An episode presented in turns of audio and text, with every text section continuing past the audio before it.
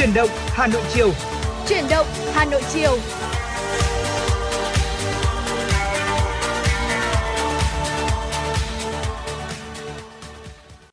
Xin kính chào quý vị thính giả và các bạn. Rất vui được gặp lại quý vị và các bạn trong chương trình Chuyển động Hà Nội chiều được phát trên sóng FM tần số 96 MHz của Đài Phát thanh và Truyền hình Hà Nội. Chương trình cũng đang được phát trực tuyến trên trang web Hà Nội TV À, xin lỗi quý vị, hanoionline.vn và chúng tôi ờ, vẫn sẵn sàng chờ đón những cuộc gọi, những chia sẻ, kết nối của quý vị thông qua số điện thoại 024 3773 6688 để có thể là chia sẻ nhiều hơn những vấn đề mà quý vị quan tâm, chia sẻ với chúng tôi về chuyển động của Hà Nội một ngày qua quý vị nhé. Và quý vị thân mến, hotline của chương trình 0243773 6688 của chúng tôi luôn sẵn sàng để được uh, lắng nghe, để được tương tác cùng với quý vị. Và nếu quý vị chúng ta có những quan tâm, những vấn đề mình quan tâm mình muốn chia sẻ hoặc là có mong muốn được tặng bạn bè, người thân một mình uh, những cái lời nhắn yêu thương, những cái ca khúc mà mọi người yêu thích thì cũng hãy nhớ tương tác với chúng tôi quý vị nhé. Và nếu quý vị chúng ta có bỏ lỡ khung giờ phát sóng nào của các chương trình truyền động Hà Nội cũng có thể nghe lại trên trang web hanoionline.vn còn bây giờ thì để mở đầu cho chuyển động Hà Nội chiều nay, chúng tôi xin mời quý vị sẽ cùng chúng tôi đến với không gian âm nhạc. Mời quý vị hãy cùng lắng nghe giọng ca của các nam ca sĩ ờ, uh, Nù Phước Thịnh, Đăng Khôi, Đại Nhân với một sáng tác của nhạc sĩ Nguyễn Đức Cường, ca khúc có tựa đề Em trong mắt tôi. Sau ca khúc này, Trọng Khương và Bảo Trâm sẽ quay trở lại đồng hành với quý vị đến với những thông tin thời sự đáng chú ý.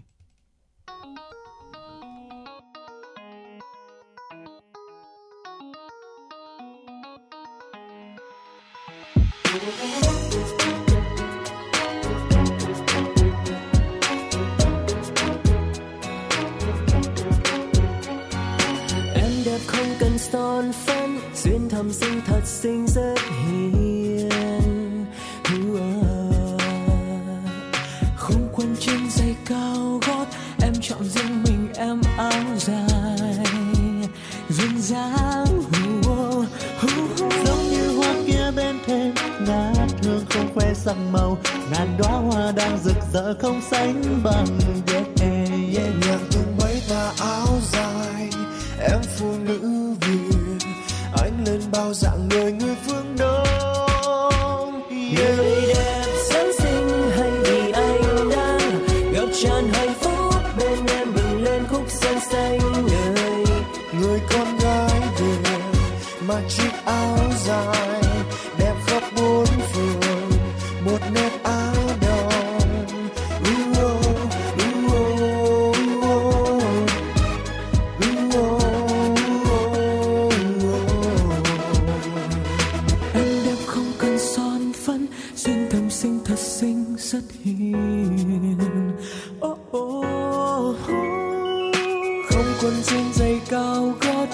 Chọn riêng mình em áo dài duyên dáng giống như hoa kia bên thềm, ngát hương không que sắc màu.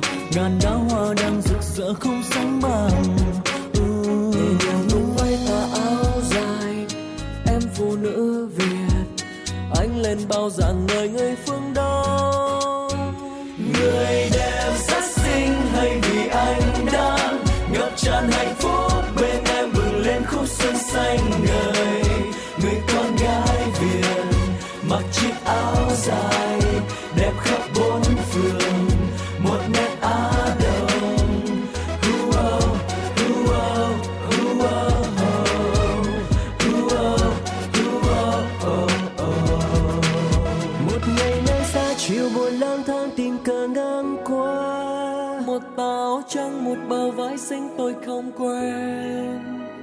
chợt ấm áp gửi làn gió nói về miền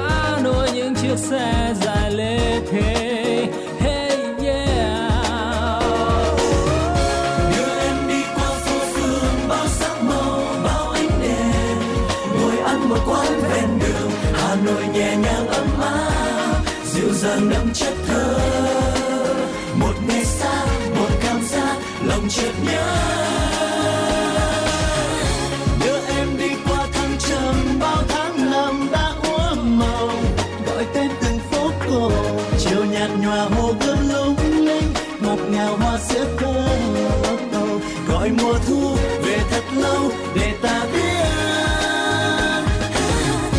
đưa em đi qua phố phường, bao sắc màu, bao ánh đèn. Ngồi ăn một quán ven đường, hà nội nhẹ nhàng ấm áp, dịu dàng đậm chất thơ. Một ngày xa, một cảm giác, lòng chợt nhớ.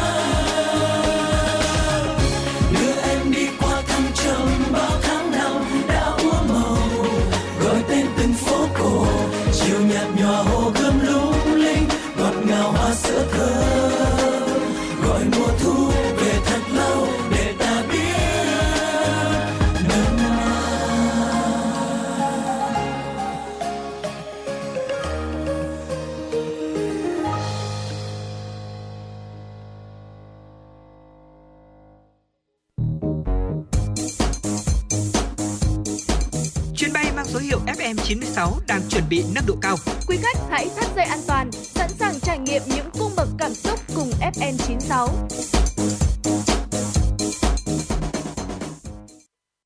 Quý vị và các bạn đang quay trở lại với chuyển động Hà Nội chiều. Vừa rồi thì quý vị đã cùng chúng tôi khởi động ờ, chương trình với một ca khúc thật là hay. Em trong mắt tôi và nông nàn Hà Nội một bản mắt sắp với sự góp giọng của những giọng ca trẻ rất là nổi tiếng. Còn ngay bây giờ thì chúng tôi muốn mời quý vị hãy cùng dành thời gian ờ, lắng nghe một số thông tin thời sự đáng chú ý sau đây. Thưa quý vị, Liên Bộ Công Thương Tài chính mới có thông báo điều chỉnh giá bán lẻ xăng dầu áp dụng từ 15 giờ chiều nay 22 tháng 5. Trong kỳ điều hành lần này, giá mặt hàng xăng đồng loạt tăng.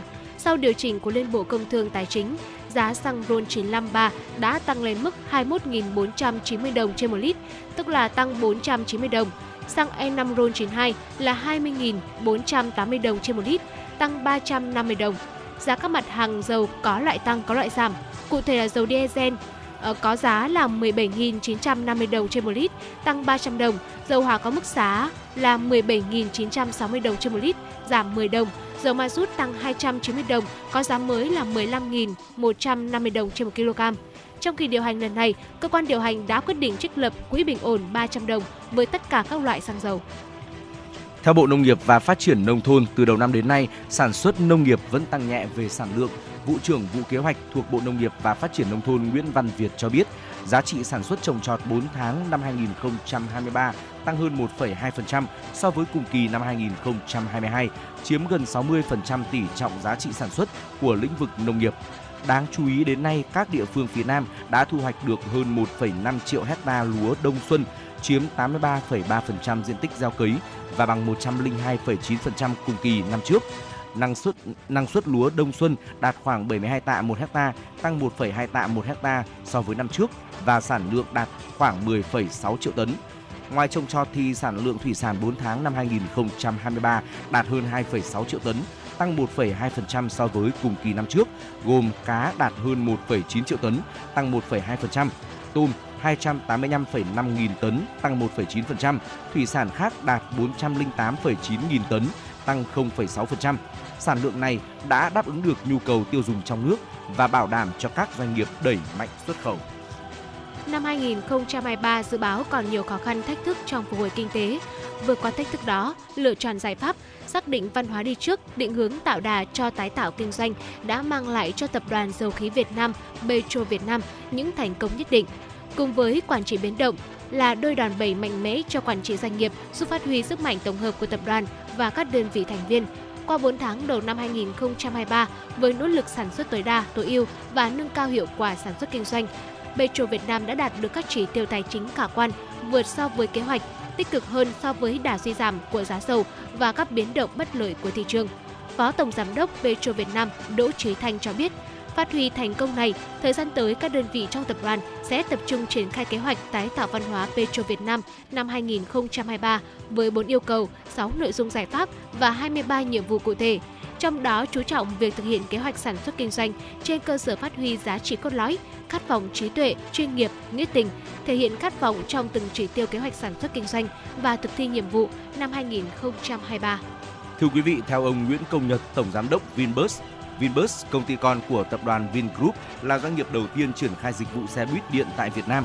Chính thức hòa mạng lưới vận tải hành khách công cộng thủ đô vào ngày 2 tháng 12 năm 2021 với tuyến E03 khu đô thị Ocean Park, bến xe Mỹ Đình. Đến nay, sau hơn một năm, Vinbus đã có 9 tuyến xe buýt điện với 153 phương tiện hoạt động hàng ngày. Sau Hà Nội, Vinbus đã triển khai buýt điện tại Phú Quốc, tỉnh Kiên Giang và thành phố Hồ Chí Minh Đến nay, đơn vị thực hiện hơn 756.550 chuyến, phục vụ gần 32 triệu lượt hành khách. Ước tính lượng khí CO2 giảm phát thải ra môi trường khoảng 19.938 tấn. Các tuyến buýt điện được đông đảo người dân ủng hộ, đánh giá cao về chất lượng dịch vụ. Hàng quý, Vinbus đều khảo sát sự hài lòng của khách. Trong lần khảo sát mới nhất vào quý 1 năm 2023 mới đây, 90% khách hàng được khảo sát chấm điểm 9, 10 về chất lượng dịch vụ sản lượng hành khách liên tục tăng qua các tháng, một số tuyến vươn lên đứng top đầu trong mạng lưới buýt của thủ đô. Trong đó tuyến E01, E03 lần lượt xếp thứ nhất, thứ ba toàn mạng về sản lượng hành khách bình quân trên một lượt. Đặc biệt 85% hành khách là nhân viên văn phòng, trong khi tỷ lệ này ở các tuyến buýt thông thường chỉ đạt từ 20 đến 25%. Thưa quý vị và quý vị vừa được nghe những điểm tin đáng chú ý có trong chuyển động Hà Nội chiều nay. À, tiếp nối chương trình chúng tôi xin được mời quý vị chúng ta sẽ cùng đến với tiểu mục thông điệp cuộc sống. Và ngày hôm nay thì chúng tôi cũng sẽ mang đến cho quý vị những thông điệp cực kỳ uh, quan trọng thú vị và hy vọng rằng là quý vị cũng sẽ có những giây phút chiêm nghiệm cùng với những thông điệp này. Thưa quý vị thính giả thân mến, vận mệnh đời người sướng khổ ra sao đều do chính mình quyết định. Charles R. Swindoll, nhà văn và cũng là người làm giáo dục nổi tiếng nước Mỹ từng nói hạnh phúc được quyết định bằng cách là chúng ta nhìn nhận và phản ứng với 90% những gì xảy ra trong cuộc sống. Điều đó có nghĩa là điều quan trọng nhất trong cuộc sống chính là thái độ của chúng ta. Mỗi ngày có hạnh phúc hay không, chủ yếu là do thái độ quyết định. Bước vào tuổi trung niên, có hai kiểu người mệnh khổ nhất, hai kiểu người số sướng nhất thì ờ, chúng tôi xin mời quý vị hãy cùng lắng nghe xem mình thuộc nhóm người nào. Hãy cùng chiêm nghiệm với chúng tôi ngay sau đây quý vị nhé. Quý vị thân mến, kiểu người thứ nhất uh, đó là hai người mệnh khổ nhất. Uh, người không tự trọng ắt sẽ bị xa lánh. Uh, Sơn tự trọng không mất sự ai phong, Hải tự trọng không mất sống cuồn cuộn, Nhân tự trọng không mất sự tôn nghiêm. Một người phải có lòng tự trọng mới có được sự tôn trọng của người khác. Tôn trọng nhân cách của bản thân, nói năng thận trọng. Làm người làm việc phải tôn trọng đạo đức tối thiểu, không phát hủy, không phá hủy nguyên tắc của bản thân – những người tự trọng luôn tự biết khuyết điểm của mình là ở đâu, đồng thời kịp thời sửa chữa, không để mình trở thành một gánh nặng của người khác. Tự trọng không phải là dùng lời nói mà phải được thể hiện ra bằng hành động. Người tự trọng luôn trầm ổn, tự lập, họ không dựa dẫm vào người khác, làm việc nghiêm túc, cẩn thận. Nếu một người không có tự trọng, không tự lập, không có nguyên tắc đạo đức tối thiểu cho mình, vậy thì rất dễ sẽ bị người khác coi thường và dần dần sẽ bị người khác lánh ra. Vừa rồi là những chia sẻ về người không tự trọng ắt bị xa lánh. Tiếp theo là người không biết kính sợ ắt sẽ rước họa vào thân. Thưa quý vị, một người nếu không biết sợ hãi hay là kính nể, luôn tỏ ra ngông nghênh, ngỗ nghịch, sớm muộn gì cũng sẽ rước họa vào thân. Trên có trời, dưới có đất, trong tâm có sự kính sợ mới có thể kiên trì nguyên tắc tối thiểu nhất của bản thân. Trong lòng có sự kính sợ, hành sự và nói năng mới có chừng mực. Người như vậy không giả tạo, không vượt quá giới hạn đạo đức. Biết sợ, có vậy mới thành người. Thành người rồi thì sẽ thành tài. Khi mọi thứ đều tốt đẹp, tự dưng sẽ thấy nhẹ nhõm. Và đó là những chia sẻ về hai kiểu người mệnh khổ nhất. Tiếp theo đây chúng tôi muốn chia sẻ đến với quý vị về hai kiểu người số sướng nhất. Quý vị thân mến, kiểu người đầu tiên trong kiểu người có số sướng đó là không tự mãn, ắt thu được lợi ích. Người không tự mãn, kiêu ngạo mới gặp được sự may mắn. Núi còn có núi cao hơn, người tài còn có người giỏi hơn. Thế gian này không thiếu những người tài giỏi, kiêu ngạo, tự mãn, sớm muốn gì cũng phải bị chịu thiệt thòi. Một người luôn phải biết tự bào, tự hào về bản thân nhưng nhất định không được tự mãn. Người trong thiên hạ thường bại giữa hai chữ, một là chữ lười mà hai là chữ ngạo. Con người giống như một tệp lưu trữ, Ờ, chỉ khi không tự mãn rằng mình đã có đủ rồi thì mới có thể hấp thụ và tiếp nhận những thứ mới, mới có thể không ngừng trưởng thành. Những người luôn tự mãn, kiêu ngạo, tầm nhìn thường rất hẹp hòi, họ đều chỉ là những con hổ giấy đang cố, nên danh, duỗi móng, cố tỏ ra ai hùng. Tiếp theo là không tự cho mình là giỏi thì ắt sẽ trở nên ưu tú. Thưa quý vị thân mến, người không tự cho mình là đúng là nhất, là giỏi thì mới có thể là có không gian tăng sự hiểu biết, nhận được sự tôn trọng của người khác. Kẻ tri thức thực sự thì luôn có thể nhìn rõ chính mình, không bao giờ tự cao tự đại hay luôn cho mình là đúng. Tự tin là chuyện tốt, nhưng tự tin quá, ngược lại lại là chuyện xấu. Người luôn cho mình là đúng trong mắt sẽ không có ai, không coi ai ra gì, tự cho mình là trung tâm của vạn vật. Họ luôn cho rằng mình thông minh, mình đúng đắn, còn người khác đều là những tên ngốc. Người như vậy thì luôn rất là tự phụ, không có chí tiến thủ, cho tới cuối cùng cũng sẽ chẳng là gì cả đâu. Biết người là thông minh, biết mình là khôn ngoan. Người biết vị trí của mình ở đâu, mình là người ra sao mới không ngừng tiến bộ, không ngừng có thể tiến về phía trước.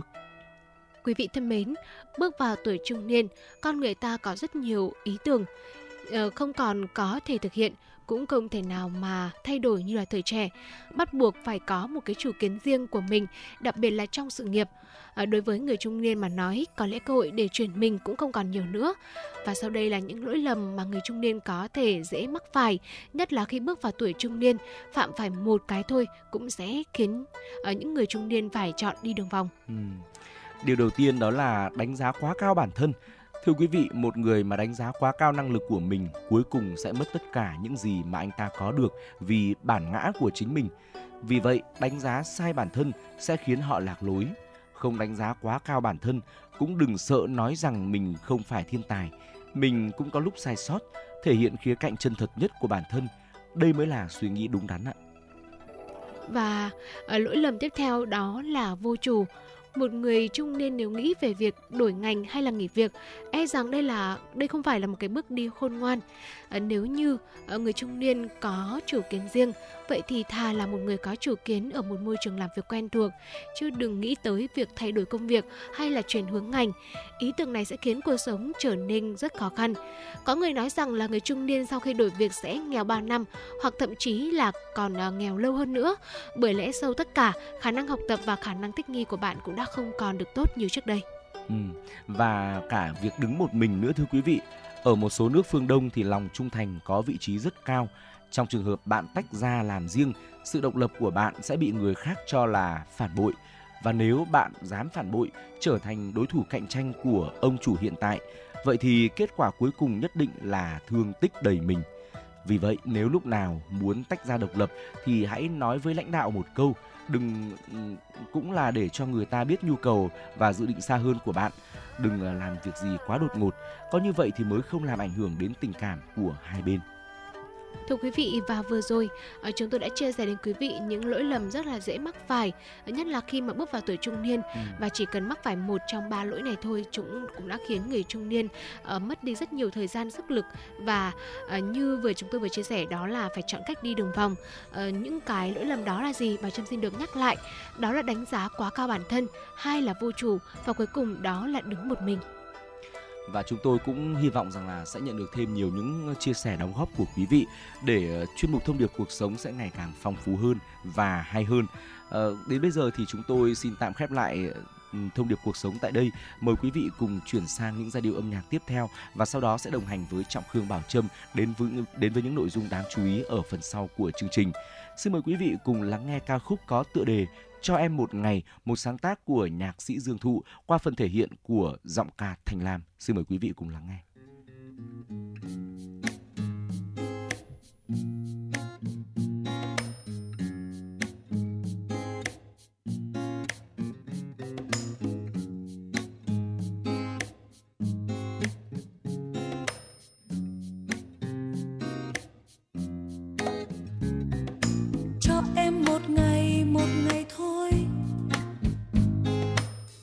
Ngày không khắc khoải chờ đợi.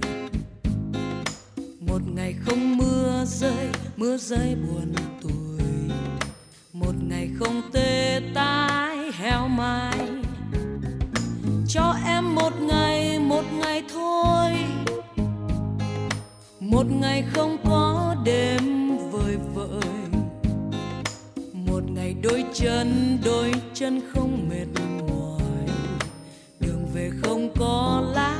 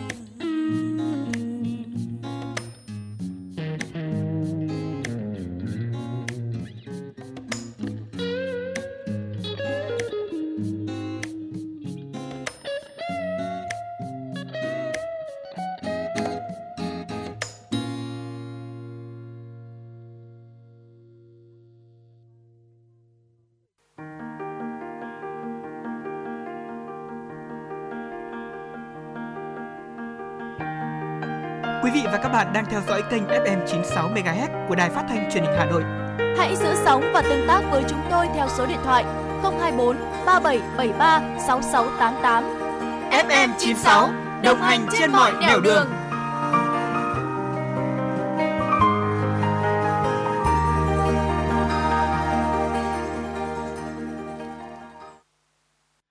Tiếp nối chương trình ngay bây giờ thì chúng tôi xin mời quý vị hãy cùng dành thời gian lắng nghe một số thông tin thời sự quốc tế đáng chú ý. Kính thưa quý vị, hơn 20.000 người đã giao nộp vũ khí và đạn dược trong đợt ân xá súng đạn được Serbia triển khai cho phép những người sở hữu vũ khí bất hợp pháp không bị truy tố khi giao nộp súng đạn và chất nổ. Lựu đạn, súng trường, súng chống tăng là những vũ khí được người dân giao nộp trong đợt ân xá súng đạn tại Serbia. Chỉ trong 2 ngày đầu triển khai chiến dịch thu hồi súng đạn và vũ khí bất hợp pháp đã có hàng nghìn vũ khí được giao nộp. Vào đầu tháng 5, tại đất nước này đã xảy ra hai vụ xả súng liên tiếp khiến 18 người thiệt mạng. Vụ đầu tiên là một học sinh 13 tuổi nổ súng tại trường học ở thủ đô Belgrade. Vụ thai diễn ra chỉ một ngày sau đó tại miền trung của Serbia.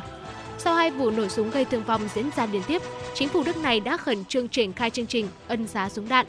Ân giá súng đạn là một phần trong các biện pháp thắt chặt kiểm soát súng đạn tại đất nước này, bao gồm tăng cường mức độ hiện diện của lực lượng cảnh sát tại trường học và khởi tố hình sự đối với các đối tượng tội phạm liên quan đến vũ khí. Ước tính Serbia có số lượng súng đạn dân dụng trên 100 cư dân cao nhất ở châu Âu, tức là cứ 100 người dân có 39,1 khẩu súng được lưu hành. Sau các vụ xả súng liên tiếp, nhà chức trách Serbia cho biết những người sở hữu súng sẽ bị kiểm tra chặt chẽ hơn và hiện không cấp giấy phép mới cho việc sở hữu súng. Thưa quý vị, tổ chức Resolution Foundation của nước Anh cho biết thực phẩm chiếm phần lớn hơn nhiều trong mức chi tiêu của một hộ gia đình thông thường so với năng lượng. Hóa đơn cho các mặt hàng thực phẩm đã tăng gần 20% trong năm qua. Số liệu chính thức của tháng 3 cho thấy với chỉ số giá tiêu dùng chung ở mức là 10,1%, giá năng lượng đạt đỉnh ở mức kỷ lục vào năm 2022 nhưng kể từ đó đã giảm đáng kể. Ngoài năng lượng, giá lương thực tăng ở Anh còn được cho là do các yếu tố như gián đoạn chuỗi cung ứng vì cuộc xung đột ở Ukraine, các rào cản thương mại liên quan đến Brexit, chi phí lao động tăng và tình hình thời tiết xấu. Ngân hàng Anh dự kiến lạm phát sẽ giảm nhanh trong năm nay do lãi suất cơ bản tăng, hiện ở mức là 4,5% và giá năng lượng bán buôn giảm. Lạm phát mục tiêu của cơ quan quản lý Anh là 2%, tỷ lệ lạm phát hàng năm của Anh dự kiến là 6,1% trong năm nay. Shandong Gold Mining thông báo đã phát hiện 200 tấn tài nguyên vàng tại mỏ vàng Tây Lăng ở Lai Châu, tỉnh Sơn Đông, miền đông của Trung Quốc. Shandong Gold Mining, công ty khai thác vàng thuộc sở hữu nhà nước của Trung Quốc, là công ty sở hữu mỏ vàng Tây Lăng. Phát hiện này nâng tổng trữ lượng vàng tích lũy của mỏ Tây Lăng lên 580 tấn, khiến nó trở thành mỏ kim loại quý lớn nhất tại Trung Quốc, với giá trị kinh tế ước tính lên tới 200 tỷ nhân dân tệ, tức là 28,5 tỷ đô la Mỹ. Mỏ vàng Tây Lăng có chiều dài gần 2.000m và chiều rộng hơn 2.000m, với độ dày tối đa là 62,35m. Mật độ quặng vàng trung bình là 4,26 gram vàng trên một tấn. Số vàng nguyên liệu này được ước tính có thể sản xuất 10.000 tấn quặng vàng mỗi ngày trong vòng 30 năm tới. Hồi tháng 3, Trung Quốc thông báo phát hiện một mỏ vàng khổng lồ với trữ lượng gần 50 tấn, trị giá ước tính khoảng 3 tỷ đô la Mỹ. Phát hiện này được thực hiện ở thành phố nông thôn Rusran, cũng thuộc tỉnh Sơn Đông. Theo Hiệp hội Vàng Trung Quốc, khu vực phía đông bắc tỉnh Sơn Đông là nơi có trữ lượng mỏ vàng lớn nhất của Trung Quốc với sản lượng cao nhất trên toàn quốc. Trong quý đầu tiên của năm nay, Trung Quốc đã sản xuất được 84,97 tấn vàng thô, tăng 1,88% so với năm trước. Trong khi đó, lượng tiêu thụ vàng của cả nước đạt hơn 291 tấn, tăng 12% so với cùng kỳ của năm 2022. Thưa quý vị, Emilia Romagna của nước Ý là một thung lũng ẩm thực nơi mỗi năm thu hút hàng triệu lượt người đến thăm đã tàn tác sau hai trận mưa lũ, dự kiến sẽ thiệt hại gấp 3 lần so với 13 tỷ euro do trận động đất kinh hoàng năm 2012 vùng Emilia Romagna vẫn bị đặt trong tình trạng báo động đỏ vào ngày hôm qua với các trận mưa quay trở lại khiến nhiều khu vực rộng lớn vẫn chìm trong nước và sạt lở đất chưa dừng lại, đặc biệt là ở các khu vực thuộc vùng núi Apennines. Phó Chủ tịch kiêm Giám đốc Bảo vệ dân sự vùng Emilia Romagna, bà Irene Triolo cho biết khoảng 100 thành phố và thị trấn trong vùng đã bị thiệt hại do lũ lụt, gấp 3 lần số lượng bị ảnh hưởng do trận động đất kinh hoàng xảy ra ở khu vực này vào năm 2012.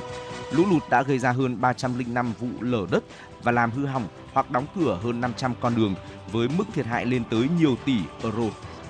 Quý vị thân mến và vừa rồi là những điểm tin quốc tế nổi bật có trong chuyển động Hà Nội chiều nay. Và quý vị cũng đừng quên là hãy đồng hành tương tác cùng Bảo Trâm Trọng Khương có hotline của chương trình 024 3773 6688 quý vị nhé. Còn bây giờ thì xin mời quý vị chúng ta sẽ cùng quay trở lại với không gian âm nhạc và mời quý vị cùng đến với ca khúc có tựa đề Người Hà Nội, một sáng tác của nhạc sĩ Nguyễn Đình Thi qua giọng ca Trọng Tuấn.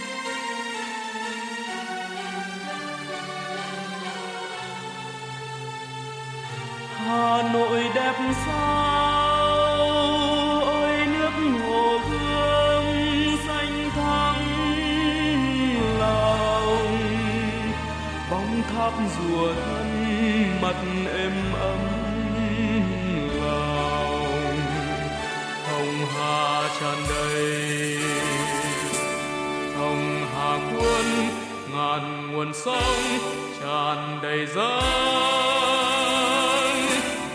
Hà Nội vui sao những cửa đầu ô, tiêu tít canh gồng đấy ô chợ dừa kia ô, cầu rền làn áo xanh nâu Hà Nội tươi thắm.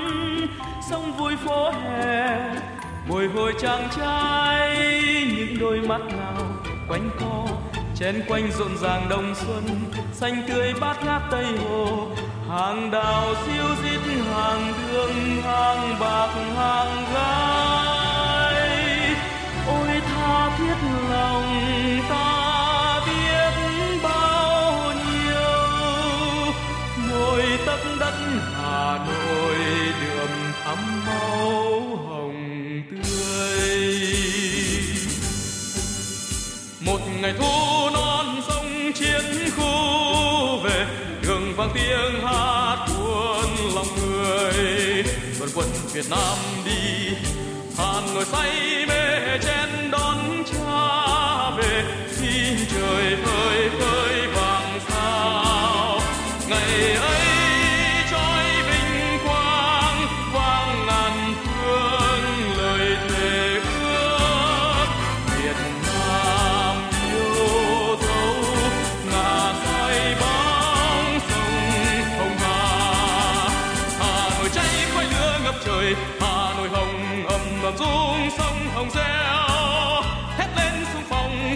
căm sôi gầm xuống cùng cháy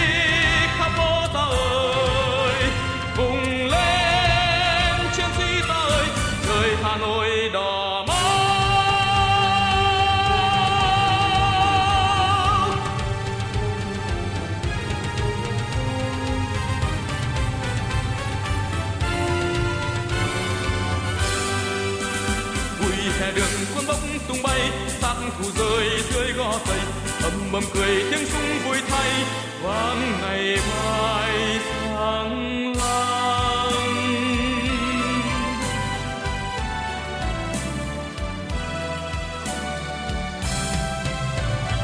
Này lớp lớp người đi, ánh sao tưng bừng trói lói lòng ta. Mai này lớp lớp người đi, thét vang vang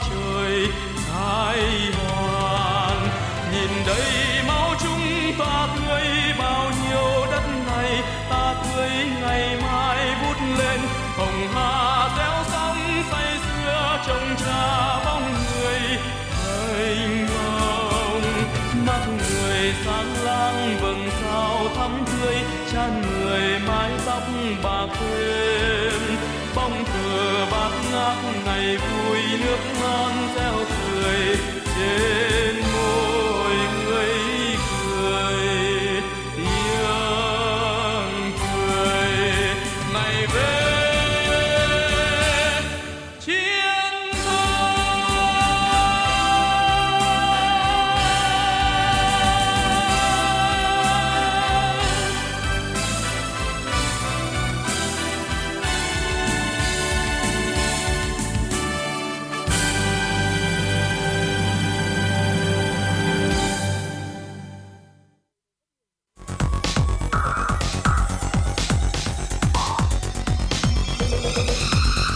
và các bạn đang theo dõi kênh FM 96 MHz của đài phát thanh truyền hình Hà Nội. Hãy giữ sóng và tương tác với chúng tôi theo số điện thoại 024 3773 6688. FM 96 đồng hành trên mọi nẻo đường. Quý vị và các bạn vừa cùng chúng tôi lắng nghe ca khúc có tựa đề Người Hà Nội, một sáng tác của nhạc sĩ Nguyễn Đình Thi qua phần thể hiện của giọng ca Trọng Tấn. Ờ, trong phần thời lượng tiếp theo của chương trình ngay sau đây, chúng tôi muốn mời quý vị cùng đến với tiểu mục Ăn gì hôm nay.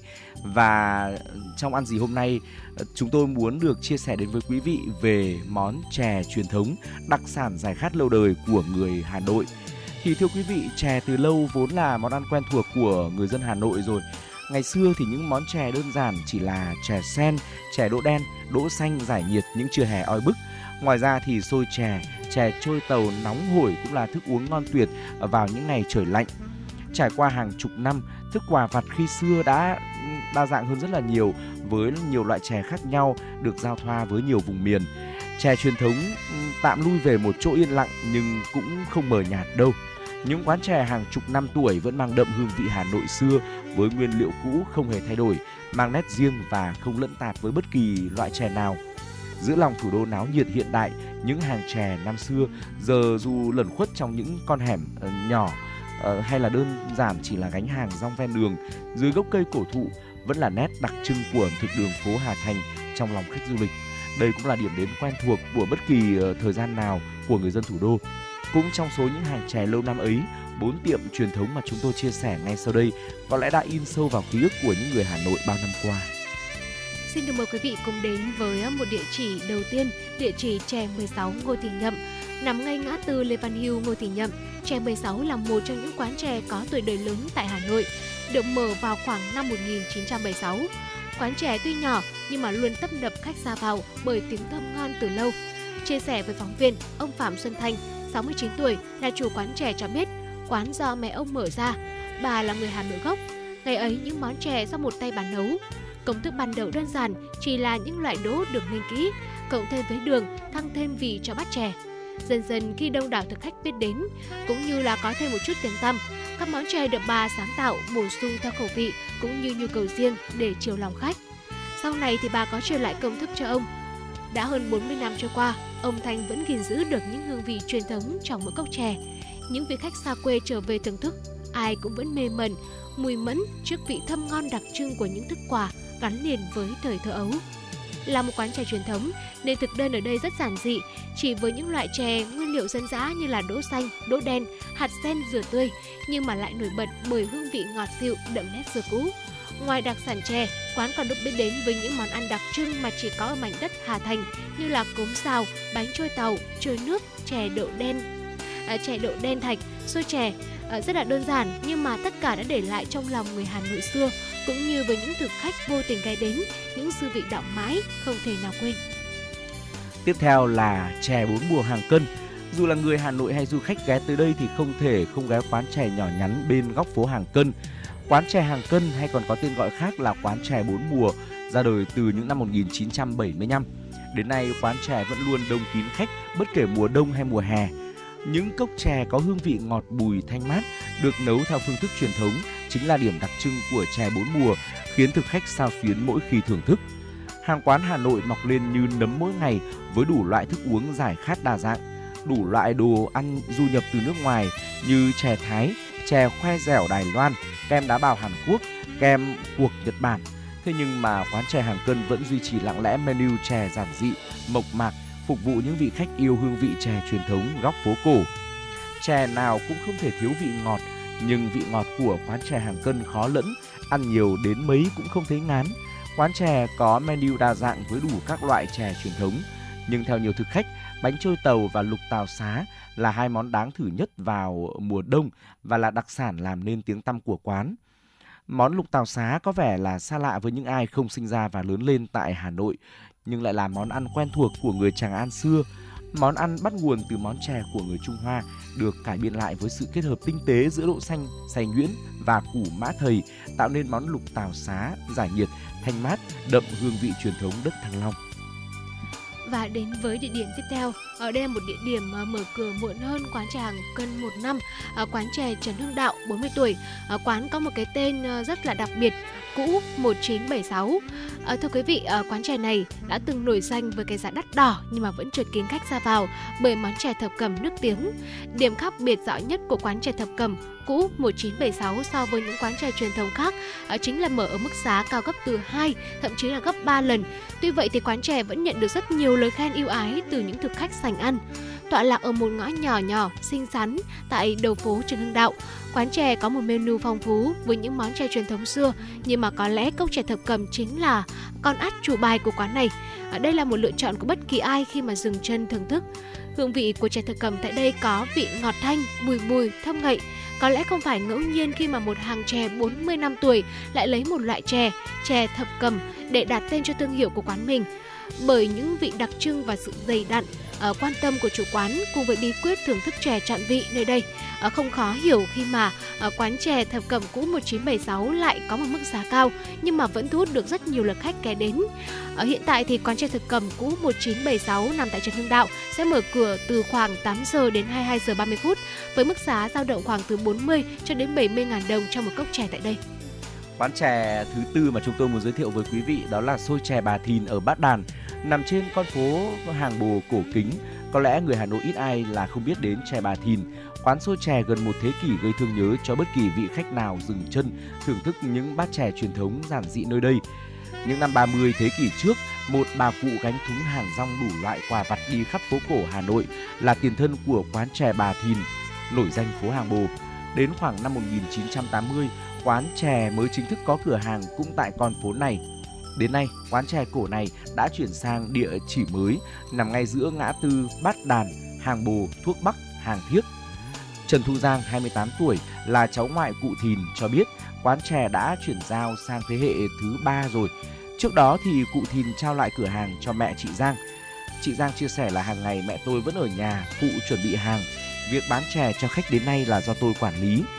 Đến nay thì dù hàng loạt những kiểu chè ra đời, xôi chè bà Thìn vẫn trung thành với những nguyên liệu dân dã truyền thống. Những bát chè đỗ xanh, đỗ đen, hạt sen làm dịu cái nắng trưa hè. Những bát xôi chè, chè hoa cau, chè bà cốt, chè đỗ đen đặc đượm hương mùa thu in dấu trong ký ức biết bao người Hà Nội. Dù là ngày nắng như đổ lửa hay là mưa ảm đạm, không lúc nào quán chè vắng khách qua lại. Một bát chè có giá rất bình dân, chỉ từ 15 cho đến 25 nghìn đồng và quán mở cửa từ 7 giờ 30 phút sáng cho đến tận 23 giờ đêm. Quý vị thân mến và vừa rồi là uh, bà Trâm và Trọng Khương chúng tôi đã gửi đến quý vị một list những danh sách những quán chè ngon và nổi tiếng tại uh, thủ đô Hà Nội của chúng ta. Uh, thưa quý vị, chè từ lâu đã là một món ăn vặt rất là quen thuộc rồi, đặc biệt là với thời tiết oi bức như hiện tại. Và hy vọng rằng là với những gợi ý vừa rồi quý vị chúng ta cũng đã có cho mình một món ăn vặt vào thời điểm xế chiều như hiện tại. Còn bây giờ thì xin mời quý vị hãy cùng chúng tôi quay trở lại với không gian âm nhạc mời quý vị cùng lắng nghe ca khúc có tựa đề quê hương tuổi thơ tôi, một sáng tác của nhạc sĩ Từ Huy qua phần thể hiện của giọng ca Lan Anh. Tôi yêu quê tôi, xanh xanh lũy tre. Quê hương tuổi thơ, đi qua đời tôi. Đường làng quanh co sông thu êm đềm.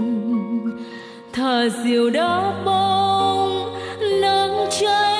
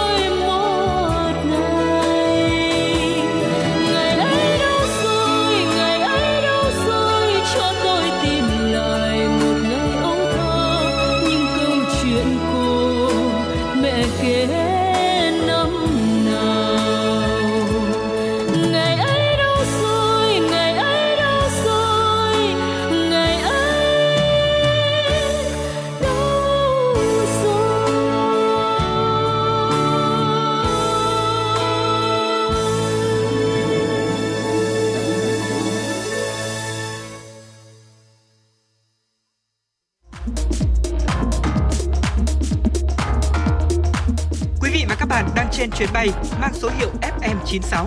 Hãy thư giãn, chúng tôi sẽ cùng bạn trên mọi cung đường. Hãy giữ sóng và tương tác với chúng tôi theo số điện thoại 024 3773 6688.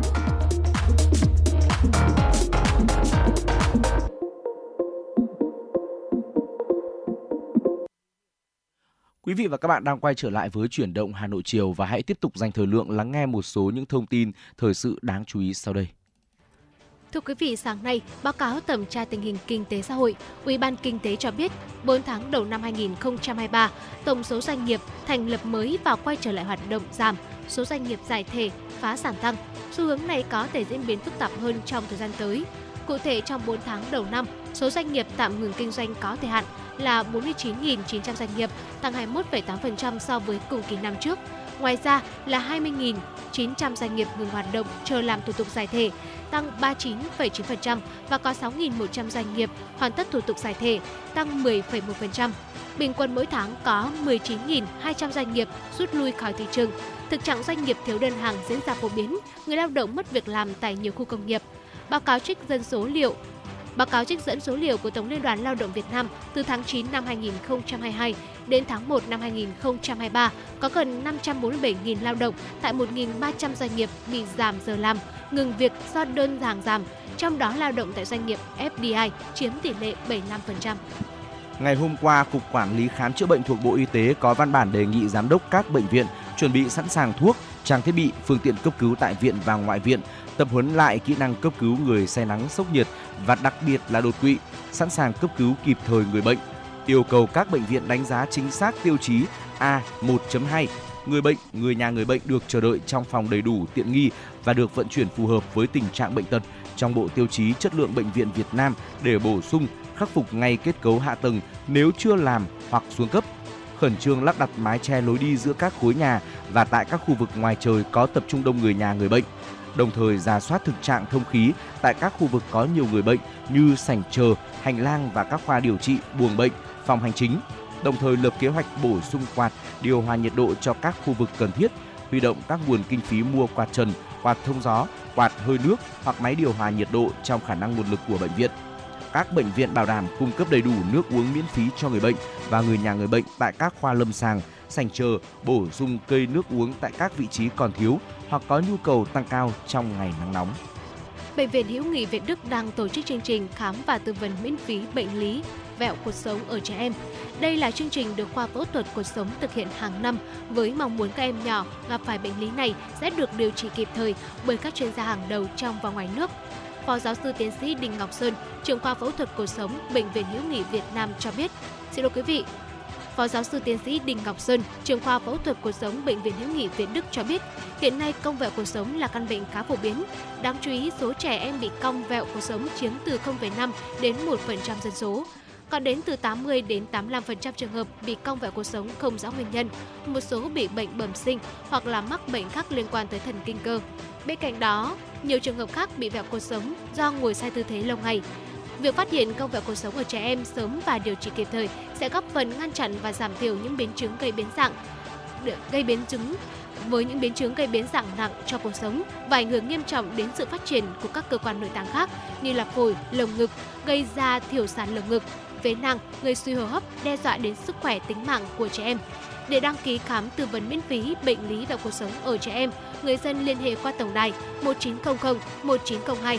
Thời gian khám từ 6 giờ 30 phút từ hôm nay, ngày 22 cho đến ngày 26 tháng 5 năm 2023. Địa điểm là phòng khám số 09 tầng 2, nhà C2, khu khám bệnh theo yêu cầu, Bệnh viện Hữu nghị Việt Đức. Sáng nay, Công an quận Nam Từ Liêm Hà Nội cho biết đã khởi tố vụ án, khởi tố bị can, ra lệnh bắt tạm giam 3 tháng đối với Bùi Minh Ngọc, sinh năm 1984, ở tổ dân phố số 3, phường Mễ Trị Hạ, phường Mễ Trì Hạ, phường Mễ Trì, quận Nam Từ Liêm, hiện là cộng tác viên báo Sức khỏe Việt và Nguyễn Trung Sáng sinh năm 1979 ở trung cư CCG4, phường Trung Hòa, quận Cầu Giấy là thư ký tòa soạn báo Sức khỏe Việt để điều tra hành vi cưỡng đoạt tài sản. Trước đó như đã đưa tin, công an quận Nam Từ Liêm nhận đơn trình báo của chị T, nhân viên phòng khám nha khoa Sunny Dental về việc có người gọi điện nhận là phóng viên của báo Sức khỏe Việt viết bài phản ánh không đúng sự thật về phòng khám nha khoa của chị. Sau đó người này gửi link bài viết cho chị T đe dọa, yêu cầu chị phải chuyển tiền để gỡ bài viết.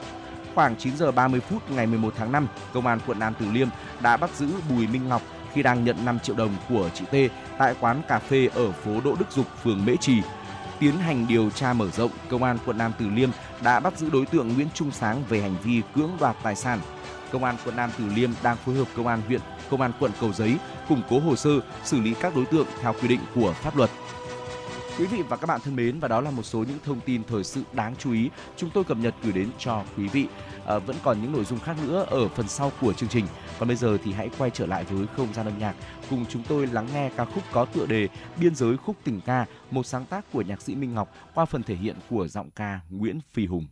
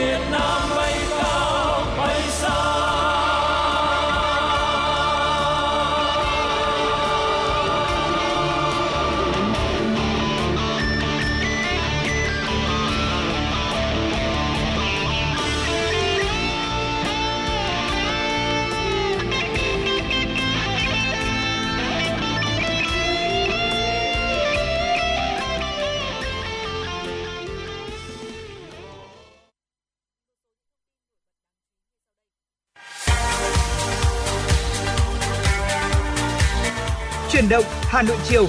Chuyển động Hà Nội chiều.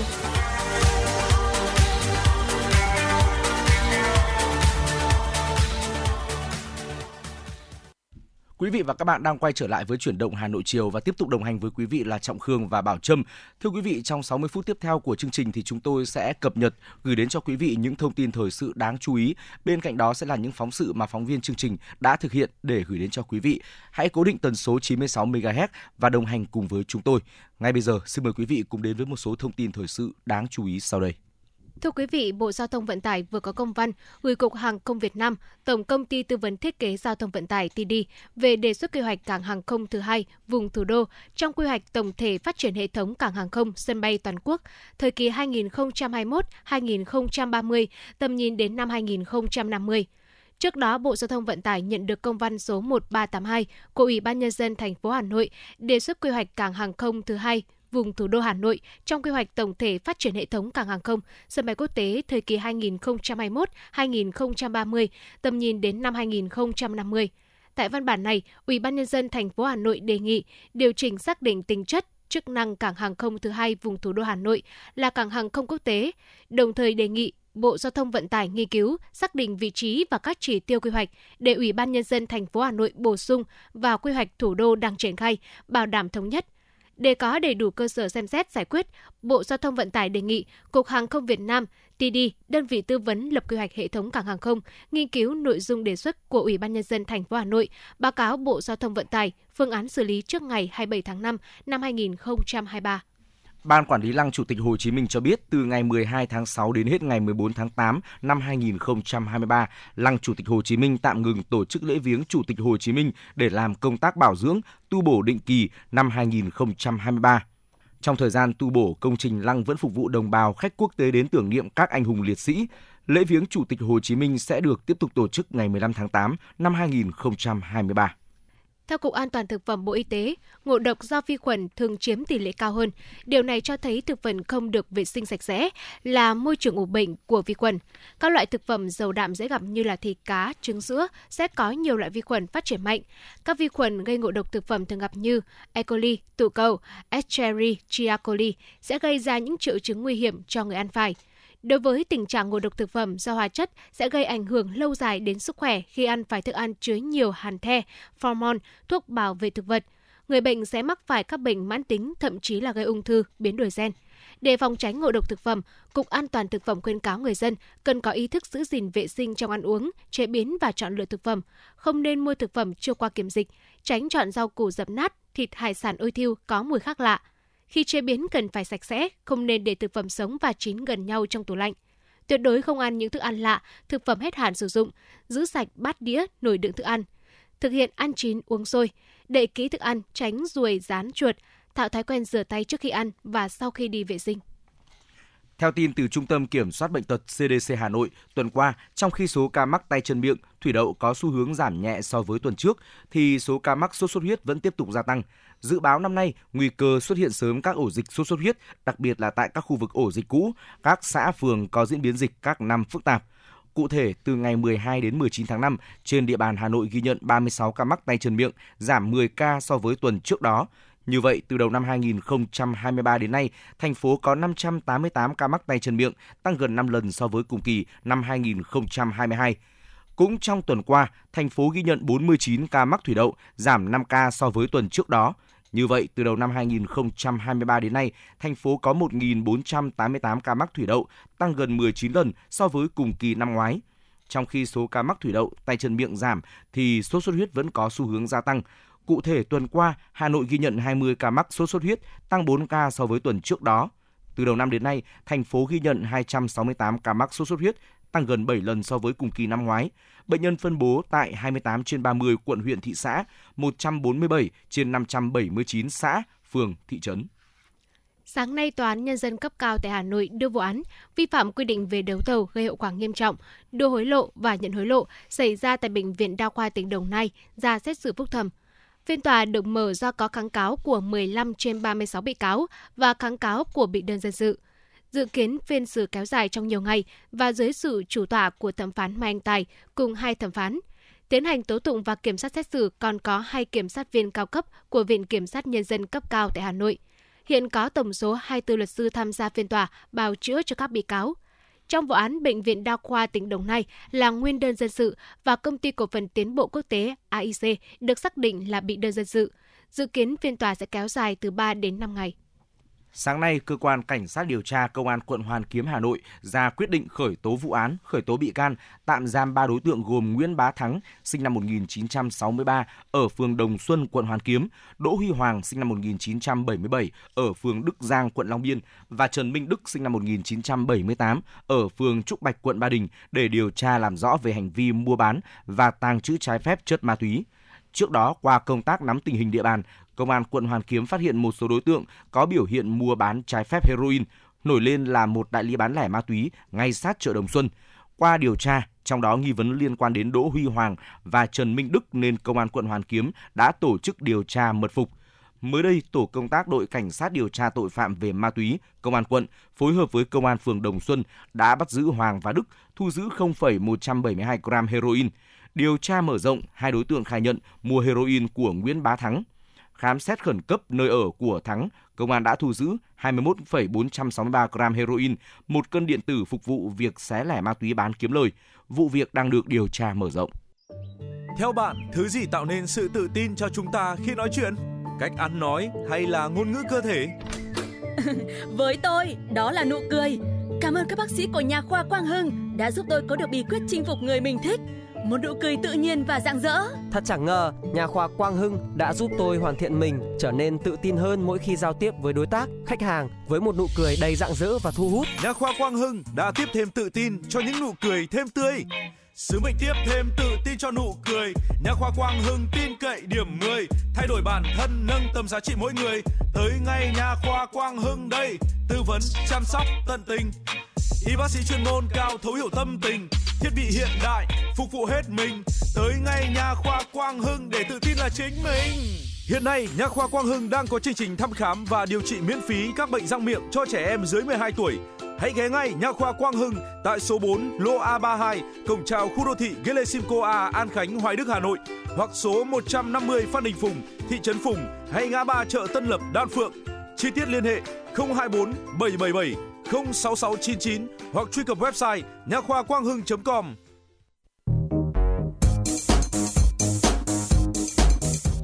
mang số hiệu FM96 đang chuẩn bị nâng độ cao. Quý khách hãy thắt dây an toàn, sẵn sàng trải nghiệm những cung bậc cảm xúc cùng FN96. Thưa quý vị và các bạn, là vùng quê cách mạng vinh dự được ba lần đón Bác Hồ về ở và làm việc – Tại địa phương, trong những năm qua, Đảng bộ chính quyền và nhân dân xã Sài Sơn, huyện Quốc Oai luôn nỗ lực trong phát triển kinh tế xã hội, xây dựng quê hương ngày một giàu mạnh, văn minh. Xã Sài Sơn, huyện Quốc Oai từ lâu không chỉ nổi tiếng về danh lam thắng cảnh chùa thầy mà còn là nơi có truyền thống văn hóa lâu đời, truyền thống yêu nước nồng nàn, kiên cường, cách mạng trong các cuộc kháng chiến bảo vệ Tổ quốc. Sài Sơn rất vinh dự tự hào vì là nơi chi bộ đảng đầu tiên của tỉnh Sơn Tây cũ được thành lập năm 1938. Cũng tại đây, vào năm 1941, lá cờ đảng đầu tiên tung bay trên đỉnh núi Sài Sơn. Đặc biệt, Sài Sơn còn là địa phương vinh dự được đón Bác Hồ về ở và làm việc trong những ngày đầu tiên của cuộc kháng chiến chống Pháp của dân tộc ta. Cuối năm 1944, đầu năm 1945, Sài Sơn trở thành một bộ phận của an toàn khu của Sứ ủy Bắc Kỳ, góp phần quan trọng trong giành chính quyền Phủ Quốc Oai, mở đầu cho cuộc khởi nghĩa giành chính quyền toàn tỉnh Sơn Tây trong cách mạng tháng 8 năm 1945, Ông Nguyễn Thanh Bình, nguyên bí thư tri bộ thôn Đa Phúc, xã Sài Sơn, huyện Quốc Oai, nói. Năm 1941, mấy đảng viên của, của tri bộ Đa Phúc cùng với Sài Sơn đã có sức mạnh rồi thì các cụ đã cắm cờ trên đỉnh núi Thầy. Hội Thầy năm 1941 là nó nhà cầm quyền của của của đế quốc ấy, như tổng phủ quốc oai rồi cả bên bên bên thạch thất cả bên hà nội cũng choáng váng về cái cái, cái vụ mà các cụ tổ chức cắm cờ trên đỉnh núi Thải năm 1941 mà lịch sử đảng Sài Sơn, lịch sử đảng của Sơn Tây cũ mà lịch sử đảng của Hà Nội cũng phải công nhận cái vụ mà cắm cờ trên đỉnh núi thành năm 1941 hết sức hoành tráng và tác động lớn rộng, rung động cả Vinh Vĩnh Phúc. Để chuẩn bị cho cuộc kháng chiến trường kỳ chống thực dân Pháp, trước khi lên căn cứ địa Việt Bắc, Chủ tịch Hồ Chí Minh đã nhiều lần về Sài Sơn, nhiều vấn đề quốc gia đại sự, cả đối nội và đối ngoại đã được Bác Hồ vạch đường lối và chỉ đạo thực hiện trong thời gian này – Bác ở và làm việc trong một gian nhà tại chùa Một Mái, Nơi đây giờ đã được xây dựng thành nhà lưu niệm Bác Hồ. Tất cả hiện vật ở đây đều là hiện vật gốc, đó là chiếc bàn gỗ, chiếc máy chữ cũ, đèn dầu hỏa. Như những ngày bác làm việc tại đây năm xưa, nhà lưu niệm ở Sài Sơn không chỉ ghi giữ lại những sự kiện lịch sử của Chủ tịch Hồ Chí Minh về ở và làm việc tại chùa Một Mái, mà còn ghi lại những hình ảnh tình cảm của bác trong những lần người về thăm chùa và khu thắng tích Sài Sơn. Ông Lê Đình Dương, cán bộ quản lý nhà truyền thống và nhà lưu niệm Bác Hồ, xã Sài Sơn, huyện Quốc Oai chia sẻ. Những ngày ở và làm việc tại đây, Chủ tịch Hồ Chí Minh đã cùng Trung ương Đảng ra nhiều chủ trương, biện pháp nhằm đẩy mạnh công cuộc kháng chiến. Cũng từ đây, người đã vào thăm cán bộ và nhân dân các tỉnh Ninh Bình, Hòa Bình và Thanh Hóa. Ngày 2 tháng 3 năm 1947, Chủ tịch Hồ Chí Minh rời Sài Sơn tiếp tục lên Việt Bắc lãnh đạo cuộc kháng chiến chống thực dân Pháp đến thắng lợi hoàn toàn. Ngày nay bước vào thời kỳ đổi mới, xã Sài Sơn phát huy sức mạnh tinh thần đoàn kết của Đảng bộ, chính quyền và nhân dân trong xây dựng nông thôn mới, nên năm 2015, xã đã đạt xã nông thôn mới, nay tiếp tục xây dựng nông thôn mới nâng cao. 100% đường làng ngõ xóm được bê tông hóa sạch đẹp, 6 trên 6 thôn có nhà văn hóa khang trang, 3 trên 5 trường học các cấp đạt chuẩn quốc gia, xã đạt chuẩn quốc gia về y tế. Đến hết năm 2022, thu nhập bình quân đầu người đạt gần 60 triệu đồng. Xã không còn hộ nghèo, cuộc sống của người dân không ngừng được nâng cao. Các trường mầm non tiểu học và trung học cơ sở đều được xây dựng kiên cố và đạt chuẩn quốc gia. Các thôn đều đã thành lập quỹ khuyến học khuyến tài nhằm động viên học sinh giỏi, học sinh nghèo vượt khó. Các thế hệ học trò đã lần lượt được nhà trường tổ chức tham quan du lịch khu di tích Bắc Hồ đã từng về ở và làm việc nhằm giáo dục cho các em truyền thống cách mạng kiên cường của quê hương Sài Sơn yêu dấu. Em Nguyễn Danh Minh và cô Lê Thị Hoài Châu, trường Trung học cơ sở Sài Sơn, huyện Quốc Oai chia sẻ. Cháu cảm thấy ờ, rất là vui và vinh dự khi được đến nơi mà bác đã từng đặt chân đến. Từ đó thì nó thôi thúc cháu cố gắng phấn đấu và phải học tập thật giỏi hơn nữa. Chúng tôi có một cái địa danh cũng như là một cái địa chỉ cụ thể để đưa các ờ, con đến ờ, tham quan cũng như là giới thiệu về cuộc đời và sự nghiệp của bác và cái nữa đó là trên tinh thần đó thì chúng tôi cũng giáo dục ờ, tấm gương đạo đức Hồ Chí Minh uh, cho các uh, em học sinh nhân các uh, dịp ngày lớn như là ngày mùng 2 tháng 9 hay là những uh, dịp uh, kỷ niệm ngày sinh nhật Bác 19 tháng 5 rồi hay là những các uh, uh, chuẩn bị có các uh, kỳ thi hoặc là kết thúc các uh, kỳ thi thì chúng tôi cũng đều tổ chức cho các em nên để uh, báo công dân Bác theo ông Đỗ Văn Tâm, Chủ tịch Ủy ban nhân dân xã Sải Sơn, với đặc thù xã có 6 thôn, một cụm dân cư xi măng Sải Sơn và có quần thể di tích và thắng cảnh nổi tiếng Chùa Thầy, xã đã được Ủy ban nhân dân thành phố quy hoạch là khu du lịch sinh thái và Chùa Thầy cũng đã được thành phố công nhận là điểm du lịch di tích quốc gia đặc biệt. Đây là hướng đi tốt cho địa phương phát triển bứt phá trong thời gian tới. Ông Đỗ Văn Tâm, Chủ tịch Ủy ban nhân dân xã Sài Sơn cho biết thêm. Chúng tôi đã tập trung đến là tập trung xây dựng cái kế hoạch nông thôn mới, xây dựng nông thôn mới nâng cao. Thế và tập trung là chuyển đổi cái cơ cấu châu cấu cái trồng vật nuôi để tăng cái giá trị kinh tế bên bãi. Bên cạnh đó thì động viên nhân dân phát triển cái công nghiệp, tiểu thủ công nghiệp, kinh tế xã hội này phát triển, đời sống nhân dân phải được nâng cao. Trong những năm vừa qua thì đối với bộ mặt của xã thì đã ngày càng được ờ, ờ, phát triển các ờ, công trình phúc lợi, ví dụ như trường học đường xá thì được đầu tư xây dựng qua đó thì nâng cao cái đời sống của nhân dân. Phát huy truyền thống cách mạng của quê hương và tự hào là địa phương vinh dự được ba lần đón Bác Hồ về thăm và làm việc. Đảng bộ và nhân dân xã Sài Sơn, huyện Quốc Oai hôm nay vâng lời Bác Hồ dạy đã và đang xây dựng quê hương ấm no, giàu mạnh, văn minh. Tiếp nối chương trình, xin mời quý vị cùng đến với một số thông tin thời sự quốc tế đáng chú ý với khoảng 80% số phiếu được kiểm trong cuộc bầu cử quốc hội ở Hy Lạp, Đảng Dân Chủ mới của Thủ tướng đương nhiệm Mitsotakis đã giành được vị trí dẫn đầu, bỏ xa so với các đảng tiếp theo. Tuy nhiên, cách biệt số phiếu hiện tại vẫn chưa đủ lớn để có thể thành lập chính phủ mới. Theo kết quả cập nhật, Đảng Dân Chủ mới của Thủ tướng Mitsotakis giành được khoảng 41% số phiếu bầu, bỏ xa đảng đối lập đứng vị trí thứ hai của cựu Thủ tướng Alexis Tsipras khi chỉ giành được hơn 20% phiếu ủng hộ. Với số phiếu đã kiểm, Thủ tướng Kyriakos Mitsotakis gần như chắc chắn đã giành được chiến thắng trong cuộc bầu cử lần này. Tuy nhiên, khoảng cách hiện tại chưa đủ để tránh một cuộc bỏ phiếu tiếp theo vào tháng 7 tới. Qua số phiếu được kiểm đếm, giới phân tích cũng cho rằng sự ủng hộ của người dân đối với đảng cầm quyền đang giảm sút sau các bê bối về tai nạn đường sắt và giám sát các nhân vật đối lập. Người chiến thắng trong cuộc bầu cử này sẽ có 3 ngày để thương lượng về việc thành lập liên minh với một hoặc nhiều đảng khác. Nếu thất bại, nhiệm vụ thành lập chính phủ sẽ được trao cho bên thứ hai. Tuy nhiên, với sự chia rẽ sâu sắc giữa các đảng phái chính trị hiện tại, đồng nghĩa với việc khó có thể thành lập một liên minh và dự kiến sẽ phải tổ chức thêm cuộc bầu cử nữa vào ngày 2 tháng 7 tới. Tổng cộng có 36 đảng và liên minh đảng tham gia tranh cử. Các cuộc thăm dò dư luận cuối ngày cho thấy chỉ có 6 đảng trong số 36 đảng tham gia có khả năng đáp ứng yêu cầu đạt sự ủng hộ từ 3% trở lên để giành được ghế trong Quốc hội.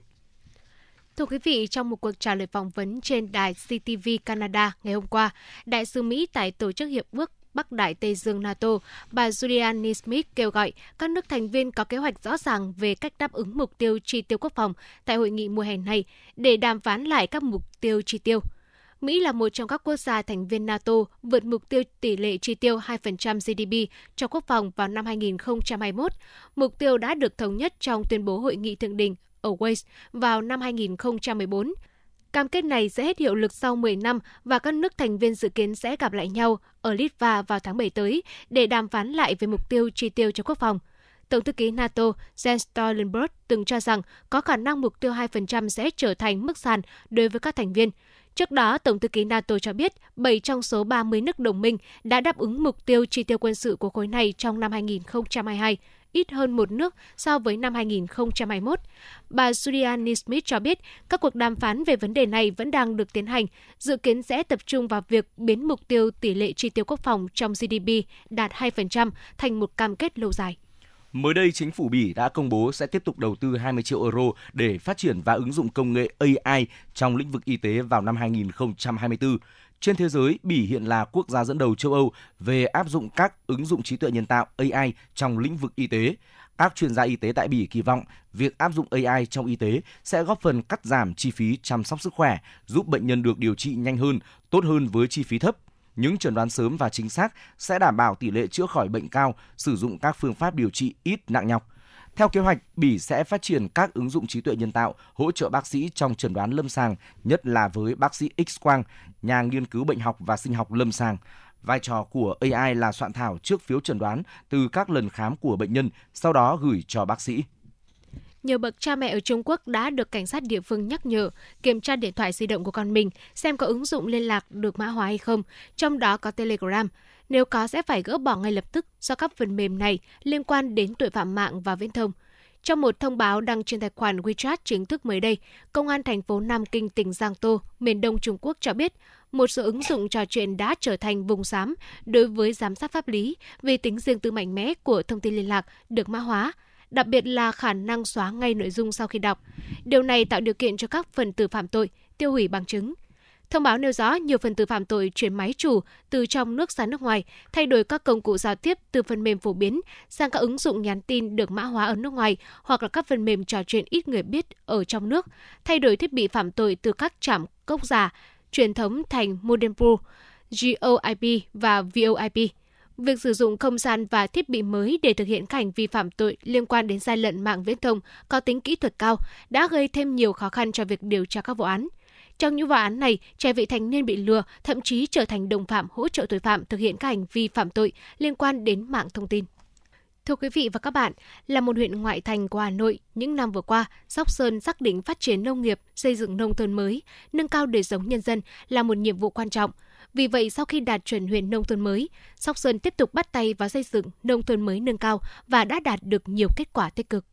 Đến nay, 25 trên 25 xã của huyện Sóc Sơn đều đã đạt 19 trên 19 tiêu chí xây dựng nông thôn mới và đạt 9 trên 9 tiêu chí huyện nông thôn mới. Trong đó, nhiều nhóm tiêu chí đạt kết quả cao như tỷ lệ đường trục thôn, liên thôn, đường ngõ xóm được nhựa hóa, bê tông hóa, tỷ lệ đường trục chính nội đồng cứng hóa, trạm y tế xã, thị trấn, đảm bảo cơ sở vật chất, trang thiết bị phục vụ nhu cầu chăm sóc sức khỏe nhân dân đều đạt 100%. Bên cạnh xây dựng hạ tầng nông thôn, huyện Sóc Sơn đã chú trọng thúc đẩy phát triển sản xuất nhằm tăng thu nhập, cải thiện đời sống vật chất và tinh thần cho người dân. Nhờ áp dụng khoa học kỹ thuật, người nông dân đã xây dựng thành công nhiều mô hình nông nghiệp sản xuất sạch, mang lại hiệu quả kinh tế cao. Tính đến đầu năm 2023, toàn huyện có 77 sản phẩm ô cốp, được Ủy ban Nhân dân thành phố công nhận 3 sao và 4 sao.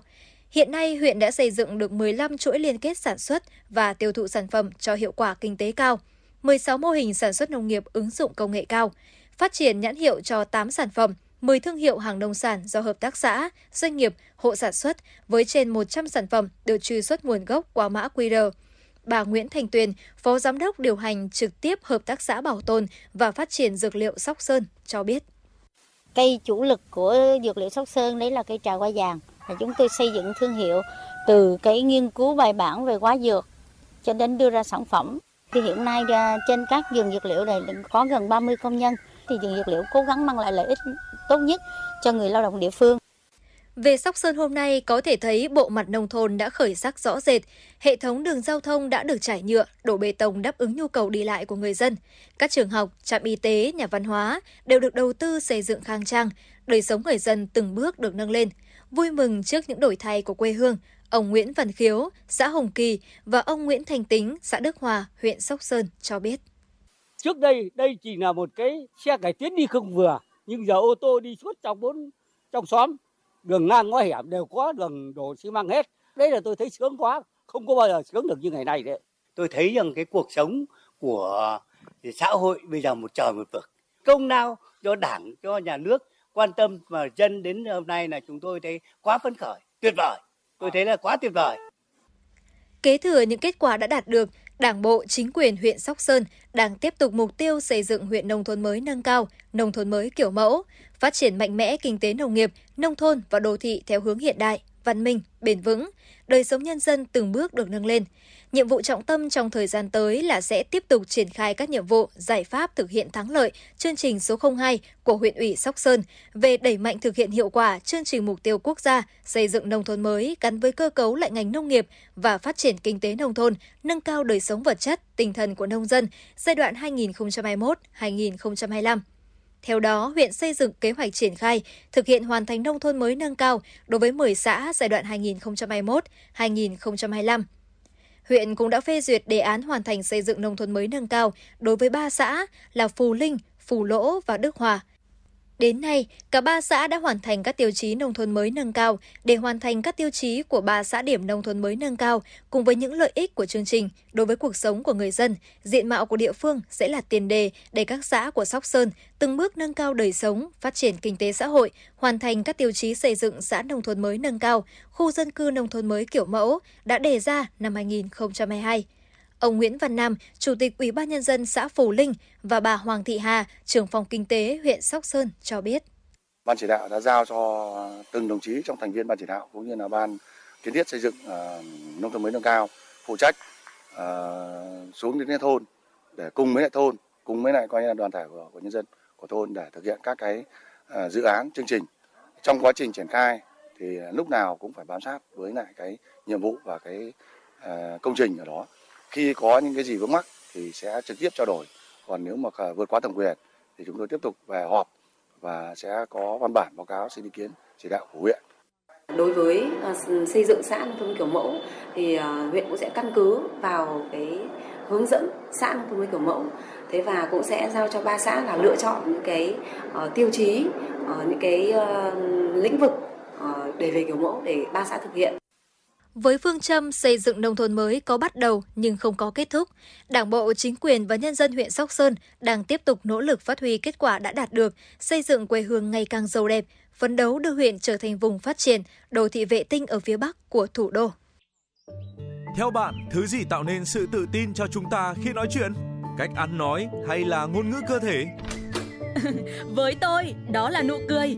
Cảm ơn các bác sĩ của nhà khoa Quang Hưng đã giúp tôi có được bí quyết chinh phục người mình thích một nụ cười tự nhiên và rạng rỡ. Thật chẳng ngờ, nhà khoa Quang Hưng đã giúp tôi hoàn thiện mình, trở nên tự tin hơn mỗi khi giao tiếp với đối tác, khách hàng với một nụ cười đầy rạng rỡ và thu hút. Nhà khoa Quang Hưng đã tiếp thêm tự tin cho những nụ cười thêm tươi. Sứ mệnh tiếp thêm tự tin cho nụ cười Nhà khoa Quang Hưng tin cậy điểm 10 Thay đổi bản thân nâng tầm giá trị mỗi người Tới ngay nhà khoa Quang Hưng đây Tư vấn chăm sóc tận tình Y bác sĩ chuyên môn cao thấu hiểu tâm tình Thiết bị hiện đại phục vụ hết mình Tới ngay nhà khoa Quang Hưng để tự tin là chính mình Hiện nay, Nha khoa Quang Hưng đang có chương trình thăm khám và điều trị miễn phí các bệnh răng miệng cho trẻ em dưới 12 tuổi. Hãy ghé ngay Nha khoa Quang Hưng tại số 4 lô A32, cổng chào khu đô thị Gelesimco A, An Khánh, Hoài Đức, Hà Nội hoặc số 150 Phan Đình Phùng, thị trấn Phùng hay ngã ba chợ Tân Lập, Đan Phượng. Chi tiết liên hệ 024 777 06699 hoặc truy cập website nha khoa quang hưng.com. Thưa quý vị và các bạn, thấm nhuần những lời dạy của Bác Hồ, lực lượng đoàn thanh niên công an thủ đô những năm qua đã luôn thực hiện, học tập và làm theo để hoàn thành mọi nhiệm vụ mà nhân dân giao phó trong mặt trận phòng chống tội phạm. Mời quý vị cùng đến với phóng sự có tựa đề Khắc ghi lời Bác để hoàn thành tốt nhiệm vụ. Đại úy Nguyễn Tuấn Anh, Phó trưởng Công an phường Hàng Mã, là một trong những gương mặt trẻ tiêu biểu của thủ đô với nhiều chiến công trong đấu tranh phòng ngừa tội phạm. Tốt nghiệp Học viện Cảnh sát Nhân dân, năm 2014, đồng chí về nhận công tác tại đội Cảnh sát Hình sự Công an quận Hoàn Kiếm. Tại đây, đồng chí luôn tâm niệm phải học tập theo tư tưởng, đạo đức, phong cách của bác và lấy 6 điều bác Hồ dạy công an nhân dân làm tiêu chí để rèn luyện, phấn đấu. Bản thân tôi thì là một chiến sĩ trẻ thì trong à, lực lượng à, công an nhân dân thì tôi vẫn à, luôn là chăn trở về cái công việc hàng ngày của mình. Bản thân tôi là phải thấm nhuần 6 điều Bác Hồ dạy công an nhân dân và lấy đó cái làm cái kim chỉ nam cho mọi hành động cũng như là là việc thực hiện nhiệm vụ của mình. Ngoài cái việc tấm nhuần đấy, tôi còn phải lan lan tỏa về những cái điều mà giản dị mộc mạc mà bác dạy công an nhân dân đến từng cán bộ chiến sĩ. Từ sự lan tỏa đấy có thể phát huy được truyền thống tốt đẹp của lực lượng mình. Bên cạnh học tập và làm theo lời bác, cộng thêm nhiệt huyết và sức trẻ, Đại úy Nguyễn Tuấn Anh chia sẻ, trong thực hiện nhiệm vụ điều tra, giải quyết các vụ tệ nạn, tai nạn giao thông, nhất là công tác đấu tranh với các loại tội phạm, đồng chí luôn thận trọng, tỉ mỉ, xem xét từng chi tiết của hiện trường tệ nạn, tai nạn. Yếu tố để giúp tôi ờ, có thể hoàn thành được thì điều đầu tiên đó là cái sự ờ, quan tâm chỉ đạo sát sao của lãnh đạo quan quận cũng như là lãnh đạo ủy ban nhân phường và đồng chí à, trưởng quan phường Ngoài ra đó là sự đoàn kết, không ngại gian khó để hoàn thành những nhiệm vụ. Trong cái tháng thanh niên này thì à, công an phường cũng đã có cái sự phối hợp với một số đơn vị để tiến hành à, tuyên truyền giáo dục về mặt pháp luật đối với trẻ trong vị thành niên. Ví dụ như là phối hợp với đơn vị cấp trường trung học cơ sở Thanh Quan có những cái buổi tuyên truyền về ma túy khi tham gia giao thông. Ngoài ra, ban chỉ huy quan phường cũng đã chỉ đạo đến các đồng chí cảnh sát khu vực là thường xuyên à, bám sát địa bàn, tuyên truyền nhắc nhở đến số thanh niên mà có những cái biểu hiện mà nghi vấn à, liên quan đến à, cái tội phạm mà nổi lên hiện nay đó là là đua xe và gây dối trật tự công cộng. Còn thượng úy Trần Hương Trà, bí thư đoàn cán bộ phòng PX03 Công an thành phố Hà Nội lại là một bí thư đoàn thanh niên năng nổ. Nhiều năm qua, đồng chí nhận được nhiều giải thưởng của công an thành phố.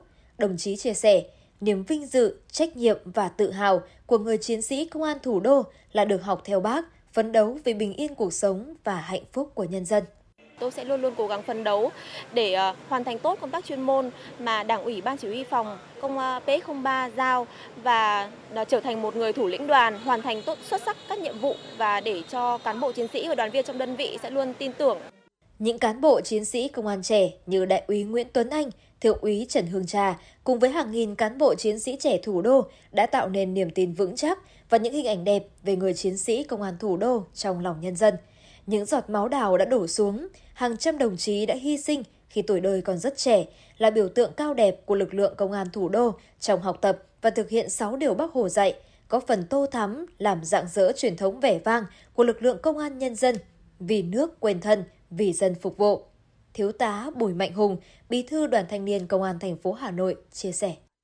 Rất nhiều những gương uh, thanh niên tiêu biểu, những gương mặt trẻ đã được uh, tôn vinh không chỉ của công an thành phố mà của toàn quốc cũng của lực công an dân hay lực uh, thành phố Hà Nội và trong đó rất tấm gương thì cũng đã có rất nhiều cái thành tích chiến công được ghi nhận đánh giá cao và được bổ nhiệm vào các vị trí lãnh đạo rất là quan trọng của công an thành phố và trong thời gian vừa qua thì rất nhiều những tấm gương tiêu biểu đó thì đã tiếp tục lan tỏa hơn nữa cái hình đẹp của lượng công thủ đô đến với à, quần chúng nhân dân, đến với cộng đồng, mang lại những giá trị à, nhân văn, những cái giá trị xã hội hết sức là to lớn.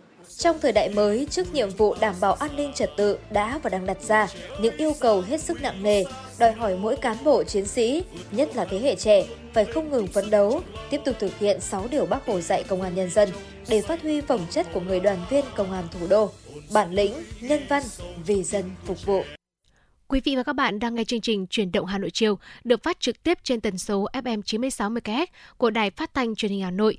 Thực hiện chương trình chỉ đạo nội dung Nguyễn Kim Khiêm, chỉ đạo sản xuất Nguyễn Tiến Dũng, tổ chức sản xuất Xuân Luyến, biên tập Minh Thâm, MC Bảo Trâm Trọng Khương, thư ký Kim Dung cùng kỹ thuật viên Quốc Hoàn phối hợp thực hiện. Còn bây giờ, quý vị và các bạn hãy giữ sóng. Chúng tôi sẽ tiếp tục chuyển tới quý vị các bạn một ca khúc. Ca khúc có tựa đề Chiều mưa biên giới, một sáng tác của nhạc sĩ Nguyễn Văn Đông do ca sĩ Đàm Vĩnh Hưng trình bày.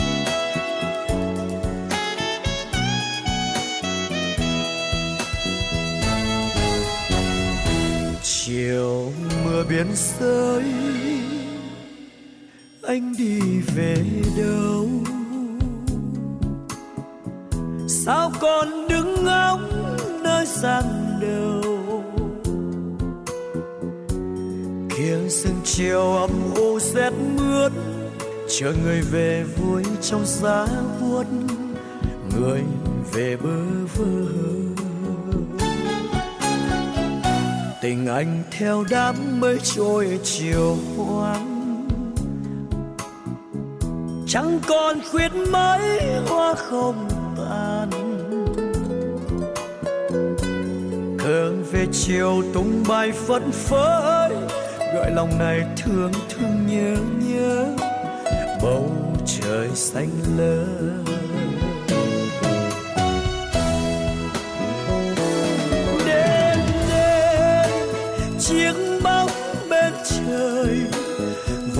chẳng sẽ đôi, vẫn in hình bóng một người. Xa xôi, cánh chim tung trời, một vùng mây nước. Cho lòng ai thương nhớ ai, về đâu anh hỡi mưa rơi chiều nay. Lưng trời như sắc mới pha đường sương chiều cô đơn chiếc bóng người tìm về trong hơi áo ấm, gửi niềm xa xăm. Người đi khu chiến thương người hậu phương. Thương màu áo gửi ra xa trường. Lòng chân còn tơ vương khánh tướng thì đường trần mưa bay gió cuốn. Còn nhiều anh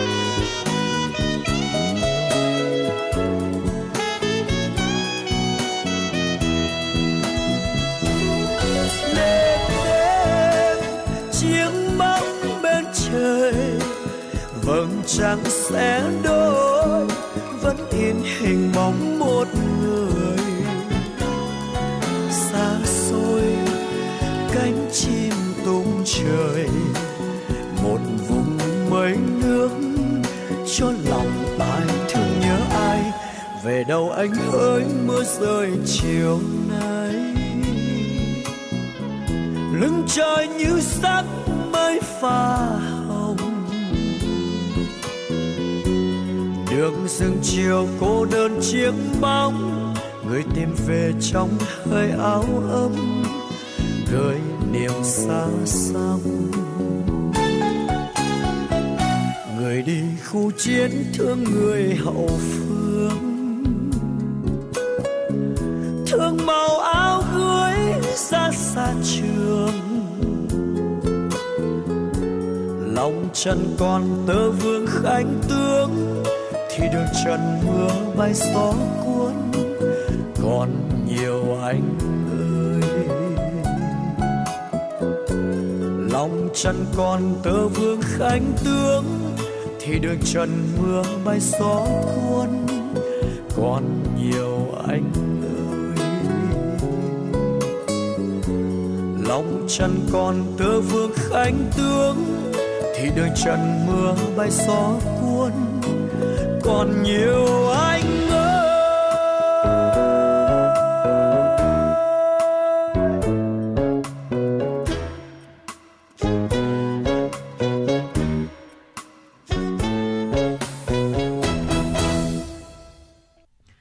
vị và các bạn, trong những năm vừa qua, Hà Nội đã có nhiều chính sách ưu đãi thúc đẩy phát triển nông nghiệp, hướng tới một nền nông nghiệp hiện đại, sản xuất hàng hóa quy mô lớn, có thương hiệu và giá trị ngày một cao. Bên cạnh các khâu như đầu tư con giống, ngành nông nghiệp Hà Nội còn khuyến khích các doanh nghiệp đầu tư cho khâu chế biến. Với diện mạo hiện đại, nhiều sản phẩm của ngành chăn nuôi thủ đô đã có mặt trong hệ thống các siêu thị lớn trên cả nước, chiếm lĩnh thị trường ở phân khúc khách hàng trung và cao cấp. Mời quý vị cùng đến với phóng sự có tựa đề khuyến khích doanh nghiệp đầu tư cho khâu chế biến sản phẩm. Thời gian gần đây, trên địa bàn thành phố Hà Nội, nhiều doanh nghiệp đã đầu tư hàng chục đến hàng trăm tỷ đồng xây dựng nhà máy chế biến kho lạnh, kho bảo quản, góp phần nâng cao giá trị sản phẩm nông nghiệp và giải quyết việc làm cho hàng nghìn lao động. Theo thống kê của Sở Nông nghiệp và Phát triển Nông thôn Hà Nội, toàn thành phố hiện có hơn 400 cơ sở sơ chế, chế biến nông sản, trung bình mỗi tháng cung cấp ra thị trường khoảng 1.000 tấn sản phẩm. Để giảm tổn thất cho các sản phẩm nông nghiệp sau thu hoạch, ngành nông nghiệp Hà Nội đã và đang triển khai nhiều giải pháp thúc đẩy phát triển hợp tác xã trong vai trò là cầu nối giữa doanh nghiệp chế biến với hộ nông dân, tạo thành chuỗi liên kết bền vững từ sản xuất đến tiêu thụ sản phẩm. Cùng với đầu tư công nghệ chế biến sâu, doanh nghiệp đã thay đổi nhận thức về quản lý và giám sát an toàn thực phẩm trong toàn bộ quy trình sản xuất, đồng thời xây dựng nguồn lao động trẻ có khả năng tiếp thu khoa học kỹ thuật, Hiện tại, việc chế biến nông sản đã và đang giải quyết việc làm cho hàng nghìn lao động ở khu vực nông thôn. Ông Võ Việt Dũng, Tổng Giám đốc Công ty Cổ phần Tập đoàn Chế biến Nam Hà Nội cho biết. Xây nhà máy mổ thì ờ, ngoài cái việc mà để sản xuất ờ, trên dây chuyền để sản ờ, để giết mổ sạch thì chúng tôi đã xây dựng một nguyên liệu như nhân lần trước chúng tôi đã kết hợp với tập đoàn Hớt là xây dựng được 25 trang trại từ ngáp cho bà con với tổng công suất đàn tầm độ 50.000 con để ờ, làm, chuyên nuôi những heo tập đoàn lớn họ cũng hỗ trợ cho về kỹ thuật để cho khi sản phẩm ra của chúng tôi ra thứ nhất là tăng được năng suất hai là đảm bảo được cái độ vệ sinh thú y và an toàn thực phẩm để đưa ra những sản phẩm và chất lượng tốt nhất ờ, ra thị trường cũng như là giá cả có thể cạnh tranh được. Khi tham gia vào chuỗi thì ờ, thứ nhất là về vấn đề là đầu ra là bà con không phải lo lo vì là khi nuôi lợn, heo lớn lên thì chúng tôi sẽ bán cho ai. Thứ hai, cái giá thì trước chúng tôi đang cũng đang cam kết là bán sẽ mua bằng giá tốt nhất cho thị trường cho bà con à, hơn nữa là khi có thể ở những cái đoạn mà bà con có thể thiếu vốn thì chúng tôi có thể cùng với bên tập đoàn công ty thức ăn có thể hỗ trợ bán chịu cho bà con ở trong giai đoạn cuối để hỗ trợ vốn một phần nào đấy để đỡ khó khăn cho vấn đề về tài chính. Tại Hợp tác xã chăn nuôi Hoàng Long, xã Tân Ước, huyện Thanh Oai, một mô hình trại khép kín quy mô khoảng 5.000 lợn thương phẩm và 500 nái. Mô hình này đã duy trì nhiều năm nay và trở thành trại chăn nuôi an toàn sinh học tiêu biểu của Hà Nội. Trong quá trình vận hành, theo mô hình chuỗi khép kín Hợp tác xã Hoàng Long, được ngành nông nghiệp Hà Nội hỗ trợ xây dựng cơ sở giết mổ, đảm bảo vệ sinh an toàn thực phẩm, khu sơ chế, pha lóc vận hành theo quy trình một chiều trong điều kiện nhà lạnh và có khử khuẩn bằng ion âm. Đồng thời, đơn vị cũng đầu tư nhiều máy móc hiện đại phục vụ quy trình chế biến sâu các sản phẩm từ thịt lợn, nên đầu ra từng bước được cải thiện. Hiện nay mỗi ngày Hợp tác xã Hoàng Long cung cấp ra thị trường khoảng 2 tấn thịt tươi và 1 tấn sản phẩm chế biến như giò chả, xúc xích, thịt nguội. Và điều đó cũng là cơ sở để doanh thu của Hoàng Long không ngừng được nâng cao. Thu nhập của các thành viên hợp tác xã bình quân ở mức 8 triệu đồng một người một tháng. Ông Nguyễn Hoàng Long, Giám đốc Hợp tác xã chăn nuôi Hoàng Long, cho biết. Hiện nay thì ờ, chúng tôi cũng đã đầu tư ờ, một cái cơ sở ờ, giết mổ, sơ chế chế biến làm theo cái chuỗi sản phẩm AZ theo cái tiêu chuẩn châu Âu. Thì chúng tôi ngoài những cái sản phẩm thông thường của Việt Nam mình, ví dụ như là thịt này, xương các loại, giò chả lem, chúng tôi còn có thêm những cái món ví dụ như là chẳng hạn như là các loại xúc xích uh, của Đức, uh, salami, uh, thịt nướng kiểu Đan Mạch, uh, vân vân. Tức là chúng tôi sẽ đưa những cái dòng sản phẩm ấy ra thị trường để phục vụ uh, uh, người dân trong uh, suốt cả một cái quá trình tồn tại của chúng tôi cũng hoạt động theo mô hình chuỗi liên kết và cũng đầu tư cơ sở giết mổ để bán ra thị trường các sản phẩm chăn nuôi đã qua sơ chế Organic Green đang từng bước định hình cho mình phân khúc khách hàng ổn định. Ngay từ khi thành lập chuỗi, đơn vị đã hướng tới bán sản phẩm đóng gói dán tem nhãn. Công đoạn đóng gói sẽ giúp miếng thịt được cách ly với không khí và vi khuẩn. Điều này sẽ góp phần làm chậm phân hủy của sản phẩm, giúp kéo dài thời gian bảo quản, tăng độ tươi ngon và vệ sinh an toàn thực phẩm. Miếng thịt cũng được giữ lâu hơn. Hiện nay mỗi ngày chuỗi Organic Green cung cấp ra thị trường vài tấn thịt lợn cấp đông sâu. Tất cả các sản phẩm đều có tem nhãn và truy xuất được nguồn gốc rõ ràng. Ông Nguyễn Văn Chữ, Chủ tịch chuỗi Organic Green cho biết. Khâu mà sau giết mổ, đó là chế biến, thì chuỗi đã làm rất tốt cái khâu này. Tất cả là chuỗi đã làm theo tiêu chuẩn của châu Âu và đặc biệt là có hai cái cái công đoạn mà sau giết mổ đó là sơ chế và chế biến sâu và hai cái này là sẽ giúp cho cái sản phẩm đến người tiêu dùng để truy xuất được cái nguồn gốc và đảm bảo được cái tiêu chuẩn. Thứ nhất là an toàn vệ sinh thực phẩm. Thứ hai là vấn đề là tiện ích.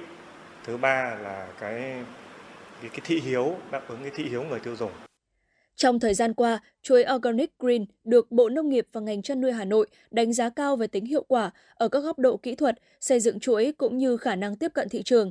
Hiện nay, sản phẩm của chuỗi đã được người tiêu dùng toàn thành phố và các tỉnh lân cận biết đến. Có được thành công này, một phần là nhờ chất lượng của sản phẩm, mặt khác cũng do doanh nghiệp mạnh dạn đầu tư hệ thống chế biến sâu, giúp tạo ra nhiều sản phẩm tiện dụng, phù hợp với thị hiếu người tiêu dùng, nên tốc độ phủ thị trường của Organic Green rất nhanh – nếu phát triển chế biến, sản phẩm nông nghiệp sẽ gia tăng được lợi nhuận. Tuy nhiên, những khó khăn mà doanh nghiệp phải đối mặt khi đầu tư dây chuyền máy móc cũng khá nhiều. Tuy nhiên, cơ chế chính sách tạo điều kiện cho doanh nghiệp đầu tư vào lĩnh vực này cũng chưa nhiều. Số doanh nghiệp của Hà Nội tham gia vào lĩnh vực chế biến vẫn còn khiêm tốn.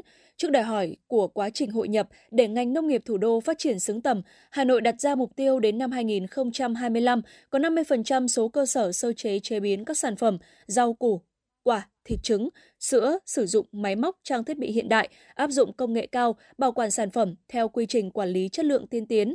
Đến năm 2030, thành phố sẽ hình thành 15 cơ sở chế biến nông sản gắn với chuỗi giá trị áp dụng công nghệ hiện đại, có năng lực cạnh tranh, đáp ứng nhu cầu thị trường trong nước và xuất khẩu đồng thời phát triển một khu phức hợp chế biến, bảo quản, kiểm định một cửa để đạt được mục tiêu trên. Trong thời gian tới, Hà Nội sẽ cơ cấu lại ngành chế biến sản phẩm nông nghiệp theo hướng gắn với phát triển vùng nguyên liệu tập trung, tiêu thụ sản phẩm.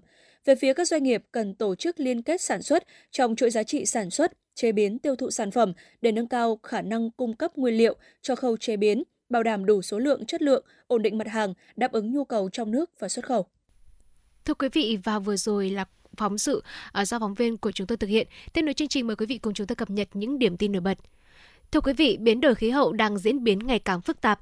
Từ đầu năm 2023 đến nay, thiên tai đã làm 7 người mất tích, thiệt hại kinh tế gần 25 tỷ đồng. Việc ứng phó với thiên tai theo phương châm từ ứng phó đến hành động sớm, tăng cường thông tin truyền thông, nâng cao năng lực cộng đồng và sẵn sàng các phương án ứng phó với thiên tai là yêu cầu quan trọng và cấp thiết trong bối cảnh mới. Để làm tốt hơn nữa công tác phòng chống thiên tai và tìm kiếm cứu nạn trong thời gian tới, Phó Thủ tướng Chính phủ, trưởng ban chỉ đạo quốc gia về phòng chống thiên tai, Chủ tịch Ủy ban quốc gia ứng phó sự cố thiên tai và tìm kiếm cứu nạn Trần Lưu Quang đề nghị các bộ ngành địa phương cần chuẩn bị kỹ lưỡng, chủ động phòng ngừa và ứng phó linh hoạt trước mọi tình huống theo hướng phòng bệnh hơn chữa bệnh. Các bộ ngành địa phương cần tiếp tục thay đổi tư duy, thực hiện phương châm chuyển từ ứng phó bị động sang chủ động phòng ngừa trong phòng chống thiên tai, triển khai nghiêm túc hiệu quả các chỉ thị, nghị quyết, chính sách pháp luật về phòng chống thiên tai, có sự tham mưu, điều chỉnh các chính sách phù hợp với điều kiện thực tiễn của thiên tai đầu tư nguồn lực cho công tác dự báo, cảnh báo thiên tai, đảm bảo yêu cầu chính xác kịp thời. Cùng với đó, các bộ ngành địa phương đẩy mạnh thông tin truyền thông nhằm nâng cao nhận thức của cộng đồng trong phòng chống thiên tai. Hiện nay, ngành bảo hiểm xã hội Việt Nam đang thực hiện chi trả cho khoảng 2,7 triệu người hưởng lương hưu. Trong tổng số người hưởng này, phần lớn có mức hưởng từ 3 triệu đồng một tháng đến dưới 7 triệu đồng một tháng, với gần 1,9 triệu người, chiếm 68,3% tổng số người hưởng lương hưu trên cả nước. Bên cạnh đó, nhiều trường hợp được hưởng mức lương hưu cao do trong quá trình tham gia bảo hiểm xã hội có mức tiền lương và thu nhập làm căn cứ đóng bảo hiểm xã hội cao. Theo quy định, người lao động được đóng bảo hiểm xã hội tối đa bằng 20 lần mức lương cơ sở từng thời kỳ. Theo thống kê, hiện người đang được hưởng lương hưu cao nhất cả nước là hơn 120 triệu đồng một tháng. Như vậy, mức hưởng lương hưu tỷ lệ thuận với mức đóng bảo hiểm xã hội, thời gian đóng bảo hiểm xã hội, có nghĩa là mức đóng bảo hiểm xã hội càng cao, thời gian đóng bảo hiểm xã hội càng dài thì mức hưởng lương hưu cũng sẽ càng cao.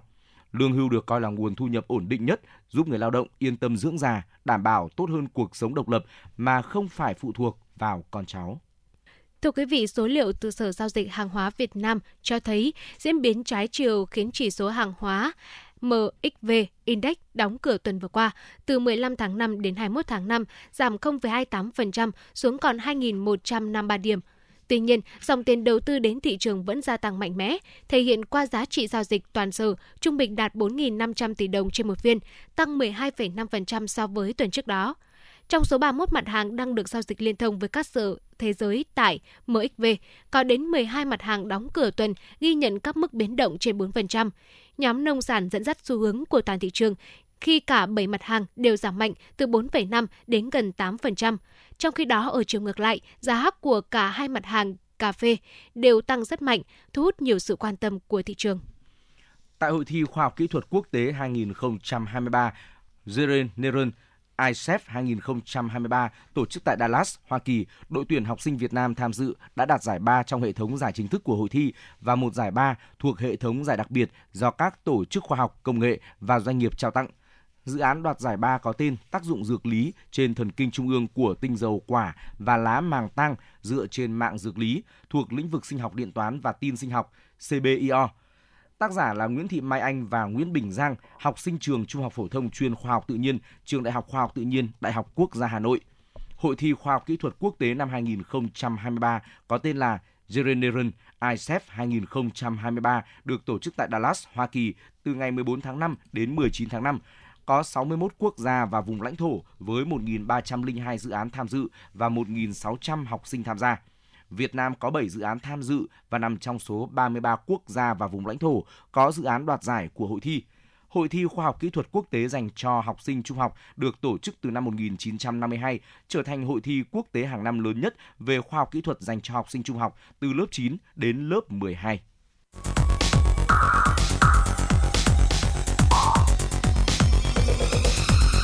Vị và các bạn đang theo dõi kênh FM 96 MHz của đài phát thanh truyền hình Hà Nội. Hãy giữ sóng và tương tác với chúng tôi theo số điện thoại 024 3773 6688.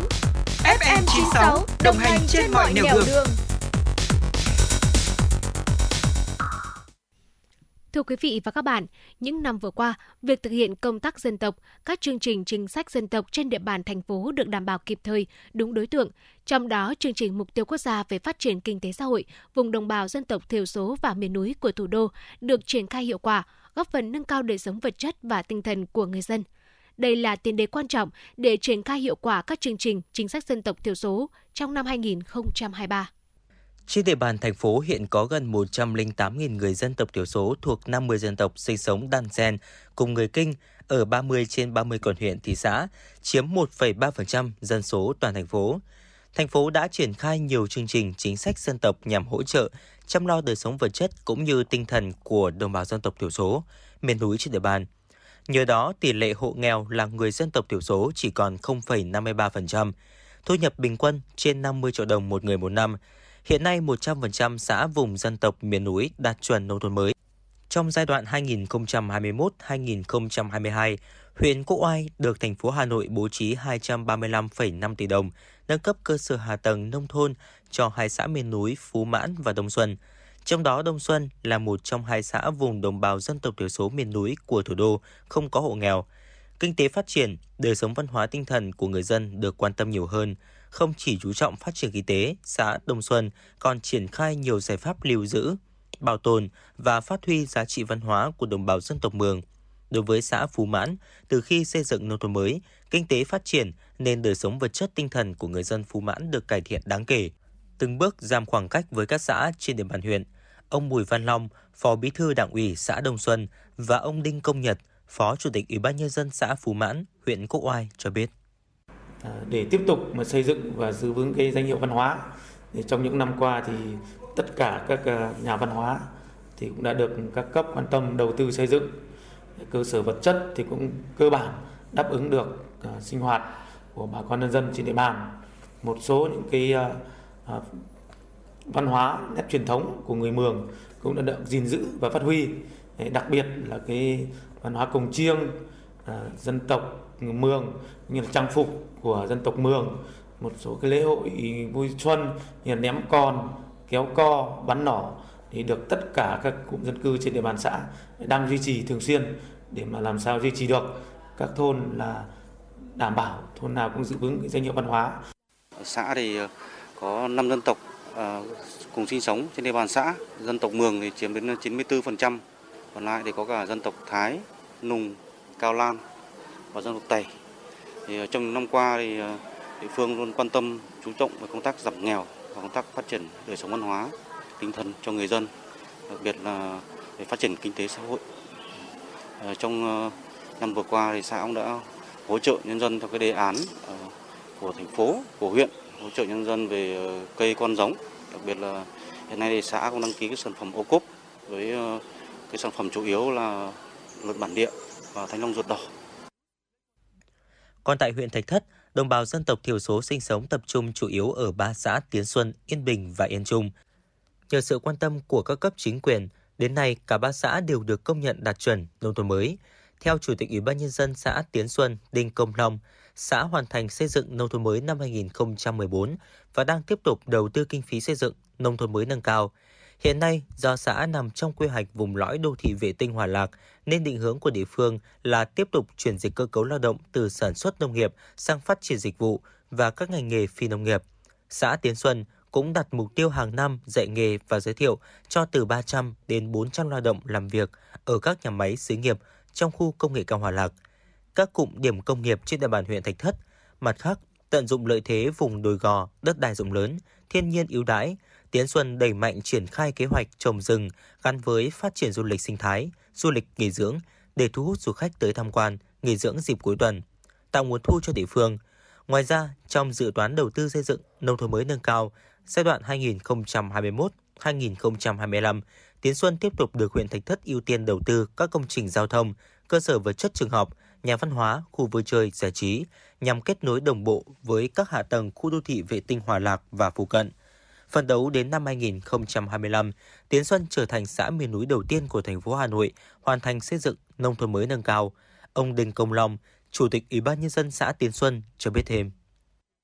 Xã vẫn tiếp tục nâng cao cái tiêu chí nông thôn mới, đặc biệt là điện đường trường trạm thì ờ, luôn luôn được quan tâm ờ, thành phố và huyện quan tâm tiếp tục đầu tư cơ sở hạ tầng để được nâng lên và đặc biệt là thu nhập của người dân thì hiện nay thì cũng nâng lên đáng kể so với ờ, các cái năm về trước thu nhập bình quân đầu người đang phấn đấu đến hết nhiệm kỳ 2025 này thì uh, 20 21 25 thì là đã đạt trên 100 triệu người trên trên một năm. Thì đây cũng là một cái định hướng. Theo Phó trưởng Ban dân tộc thành phố Hà Nội Nguyễn Phúc Hải cho biết, năm 2022 là năm đầu tiên thực hiện kế hoạch số 253 của Ủy ban nhân dân thành phố về chương trình mục tiêu quốc gia phát triển kinh tế xã hội vùng đồng bào dân tộc thiểu số và miền núi của thủ đô Hà Nội giai đoạn 2021-2030. Trong giai đoạn 1 từ năm 2021 đến năm 2025, thành phố dự kiến bố trí kinh phí đầu tư cho 14 xã vùng đồng bào dân tộc thiểu số và miền núi trên 2.100 tỷ đồng. Trong đó nguồn vốn đầu tư công là 1.500 tỷ đồng, nguồn vốn sự nghiệp gần 500 tỷ đồng. Đến nay, thành phố đã bố trí nguồn vốn đầu tư công để xây dựng kết cấu hạ tầng là 935,700 tỷ đồng cho 81 dự án, đã hoàn thành trên 30 dự án, tỷ lệ giải ngân đạt trên 92% kế hoạch. Nguồn vốn sự nghiệp mà thành phố bố trí là 5,879 tỷ đồng, tỷ lệ giải ngân đạt 100% theo kế hoạch. Cùng với đó, thành phố cũng đã ban hành chính sách đặc thù hỗ trợ giảm nghèo bền vững như trợ cấp hàng tháng cho đối tượng không có khả năng thoát nghèo và hỗ trợ bảo hiểm y tế, học phí, chi phí học tập. Thành phố còn hỗ trợ thêm 30% mức đóng bảo hiểm xã hội tự nguyện đối với người thuộc hộ nghèo và 25% đối với người thuộc hộ cận nghèo, 10% đối với các đối tượng khác. Đẩy mạnh phong trào xây dựng đời sống văn hóa, làng văn hóa để góp phần xây dựng bản sắc, giàu mạnh, văn minh, hiện đại – Ông Nguyễn Phúc Hải, Phó trưởng ban dân tộc thành phố Hà Nội cho biết thêm. Cái phong trào xây dựng gia đình văn hóa, làng văn hóa ở vùng dân tộc thiểu số đang là một cái phong trào rất mạnh mẽ trong nhân dân vùng đồng bào dân tộc thiểu số là một trong các cái giải pháp chung để đẩy cái, cái tình hình kinh tế xã hội ở vùng dân tộc thiểu số à, góp phần và xây dựng à, cái, thực hiện cái chương trình phát triển à, nông thôn mới thì đến hiện nay là đã có 8 trên 13 xã vùng dân tộc thiểu số là đạt chuẩn nông thôn mới. Với cái ờ, chúng tôi xác định rằng là ờ, gia đình văn hóa làng bản thôn văn hóa là một nền tảng vững chắc trong củng cố khối đại đoàn kết toàn dân và đẩy nhanh cái, cái sự hòa nhập giữa vùng dân tộc thiểu số với đồng bằng và vùng đô thị để góp phần xây dựng thủ đô và đất nước ờ, ngày càng phát triển giàu mạnh và văn minh. Để thực hiện tốt các chương trình chính sách đối với đồng bào dân tộc thiểu số của thành phố trong thời gian tới, Phó Chủ tịch thường trực Ủy ban nhân dân thành phố Lê Hồng Sơn yêu cầu các đơn vị liên quan tiếp tục thực hiện tốt kế hoạch số 253 triển khai thực hiện chính sách dân tộc của trung ương và thành phố, đảm bảo đầy đủ kịp thời, đúng đối tượng. Cần chủ động phối hợp với các sở ban ngành có liên quan và Ủy ban nhân dân các huyện vùng đồng bào dân tộc thiểu số trong việc thực hiện công tác dân tộc và chính sách dân tộc trên địa bàn. Tiếp nối chương trình, chúng tôi xin mời quý vị hãy cùng quay trở lại với không gian âm nhạc. Hãy cùng chúng tôi đến với ca khúc có tựa đề Cung đàn tình yêu, một sáng tác của nhạc sĩ Hoài An qua phần thể hiện của giọng ca đan trường Mỹ Tâm.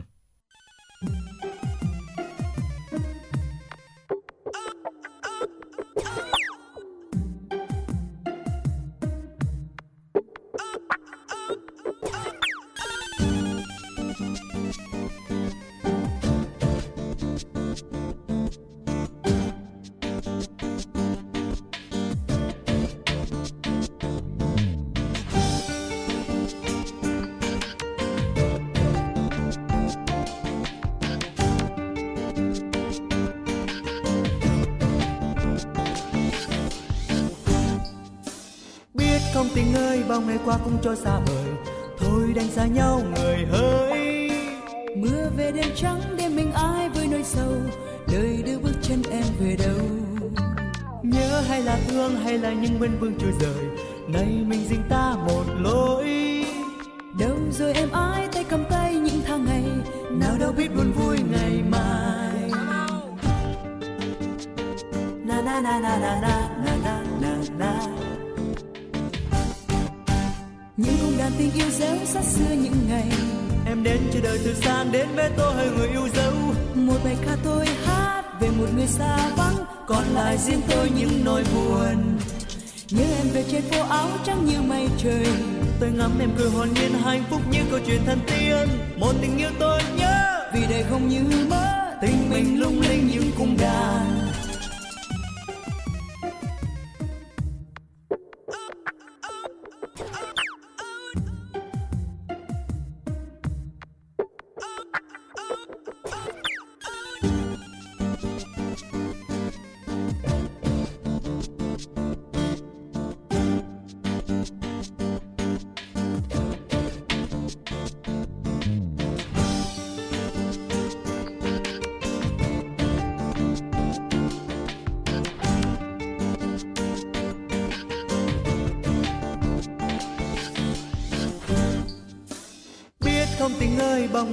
cho xa vời.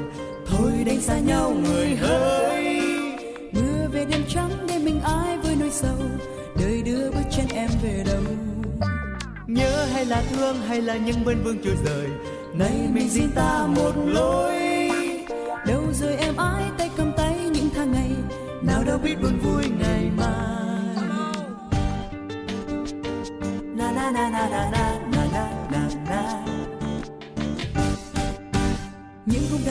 Dấu rất xưa những ngày em đến chờ đời từ sáng đến với tôi người yêu dấu. Một bài ca tôi hát về một người xa vắng còn lại riêng tôi những nỗi buồn. Nhớ em về trên phố áo trắng như mây trời. Tôi ngắm em cười hồn nhiên hạnh phúc như câu chuyện thần tiên một tình yêu tôi nhớ. Vì đời không như mơ tình mình lung linh những cung đàn. Những cung đàn tình yêu réo rất xưa những ngày em đến chờ đời từ sáng đến với tôi người yêu dấu một bài ca tôi hát về một người xa vắng, còn lại riêng tôi những nỗi buồn. Nhớ em về trên phố áo trắng như mây trời tôi ngắm em cười hồn nhiên hạnh phúc như câu chuyện thần tiên. Một tình yêu tôi nhớ, vì đây không như mơ, tình mình lung linh những cung đàn